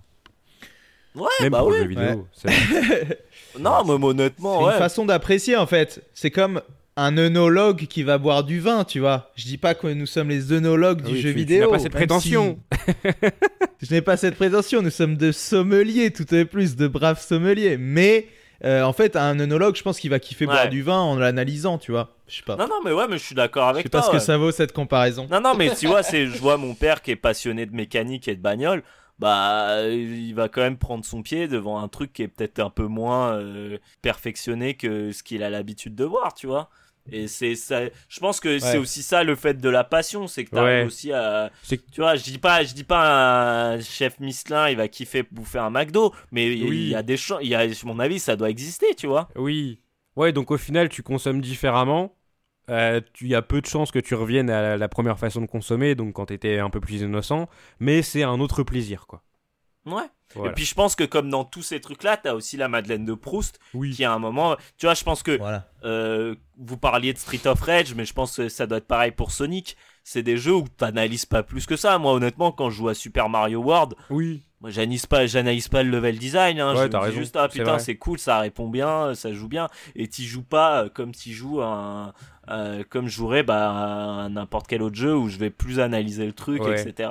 C'est peut-être aussi pour ça que la nostalgie a aussi euh, a autant le vent en A poupe, des hein. bons côtés. que- ouais, voilà. C'est que Ouais. les on essaye de rattraper les joueurs avec des expériences un peu un peu passéistes entre guillemets et je pense Mm. que ça Et ça- ouais, un peu euh, plus, un peu plus simple entre Oui. Les bonnes choses. Et la conclusion, ça serait peut-être aussi de dire que si de nos jours, à notre âge, avec notre bagage, notre expérience, un jeu arrive à nous faire revivre euh, ce, genre d'expérience qu'on avait étant plus jeune, moins expérimenté, c'est vraiment qu'il a réussi son pari de nous Exactement. immerger à 100%. Et on parlait de, de Mario Odyssey, et euh, et il y en a sûrement d'autres. euh, C'est possible, ouais, c'est vrai, mais c'est un gage de qualité, ouais, clairement. Les amis, c'était un. Alors vraiment, je tiens, à, je tiens à le souligner, c'était un délicieux podcast. J'ai passé un excellent moment. euh, Très souvent, je finis le podcast en me disant Ah, à ce moment-là, on a un peu été à chier, tu vois. Genre, euh, oh, j'aimerais bien que Théo il coupe ça au montage. On aurait pu, on aurait pu préparer un peu plus. Voilà. Et un On aurait pu préparer machin et tout, tu vois, mais bon, c'est pas pour me lancer des roses ni à moi ni à vous, euh, ni- en général ni à nous, quoi.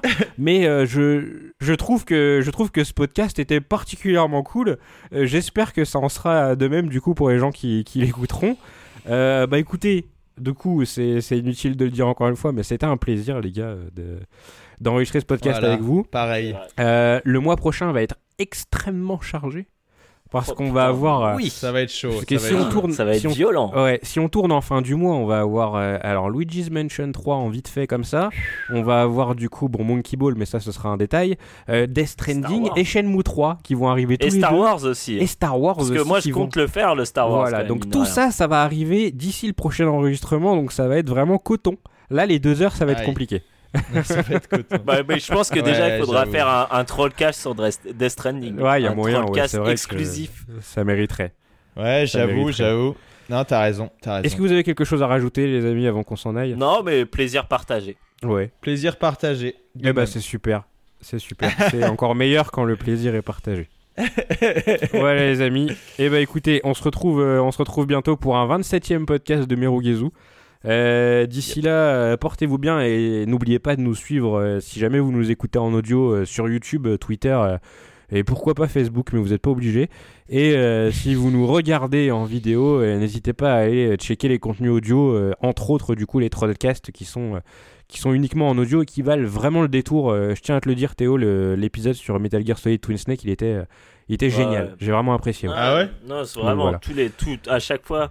Il y a un vrai travail de montage, etc. Ouais, et, c'est- et, et ça se, enfin, c'est seamless et pourtant tu sens dans le rythme qu'il y a un truc qui est, qui est réussi, quoi. Et c'est ça qui est ouf. Et c'est pas pour, euh, pour prêcher pour, euh, pour euh, notre, je sais plus comment on dit, notre crèmerie, là, je sais pas comment. Bref, Paroisse. c'est pour notre paroisse. paroisse. merci. C'est pas pour prêcher pour notre paroisse, mais c'est vrai que j'ai jamais écouté un podcast qui était aussi bien monté que les Trollcasts.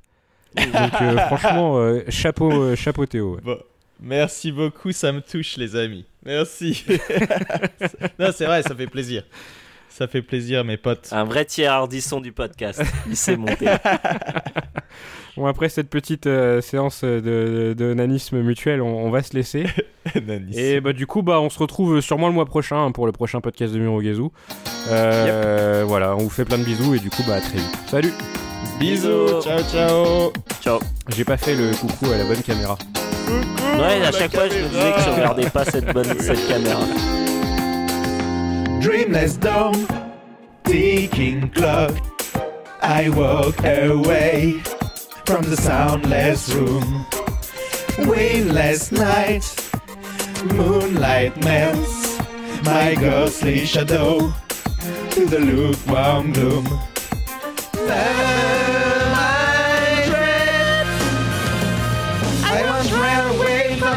Fear and it chained me to despair.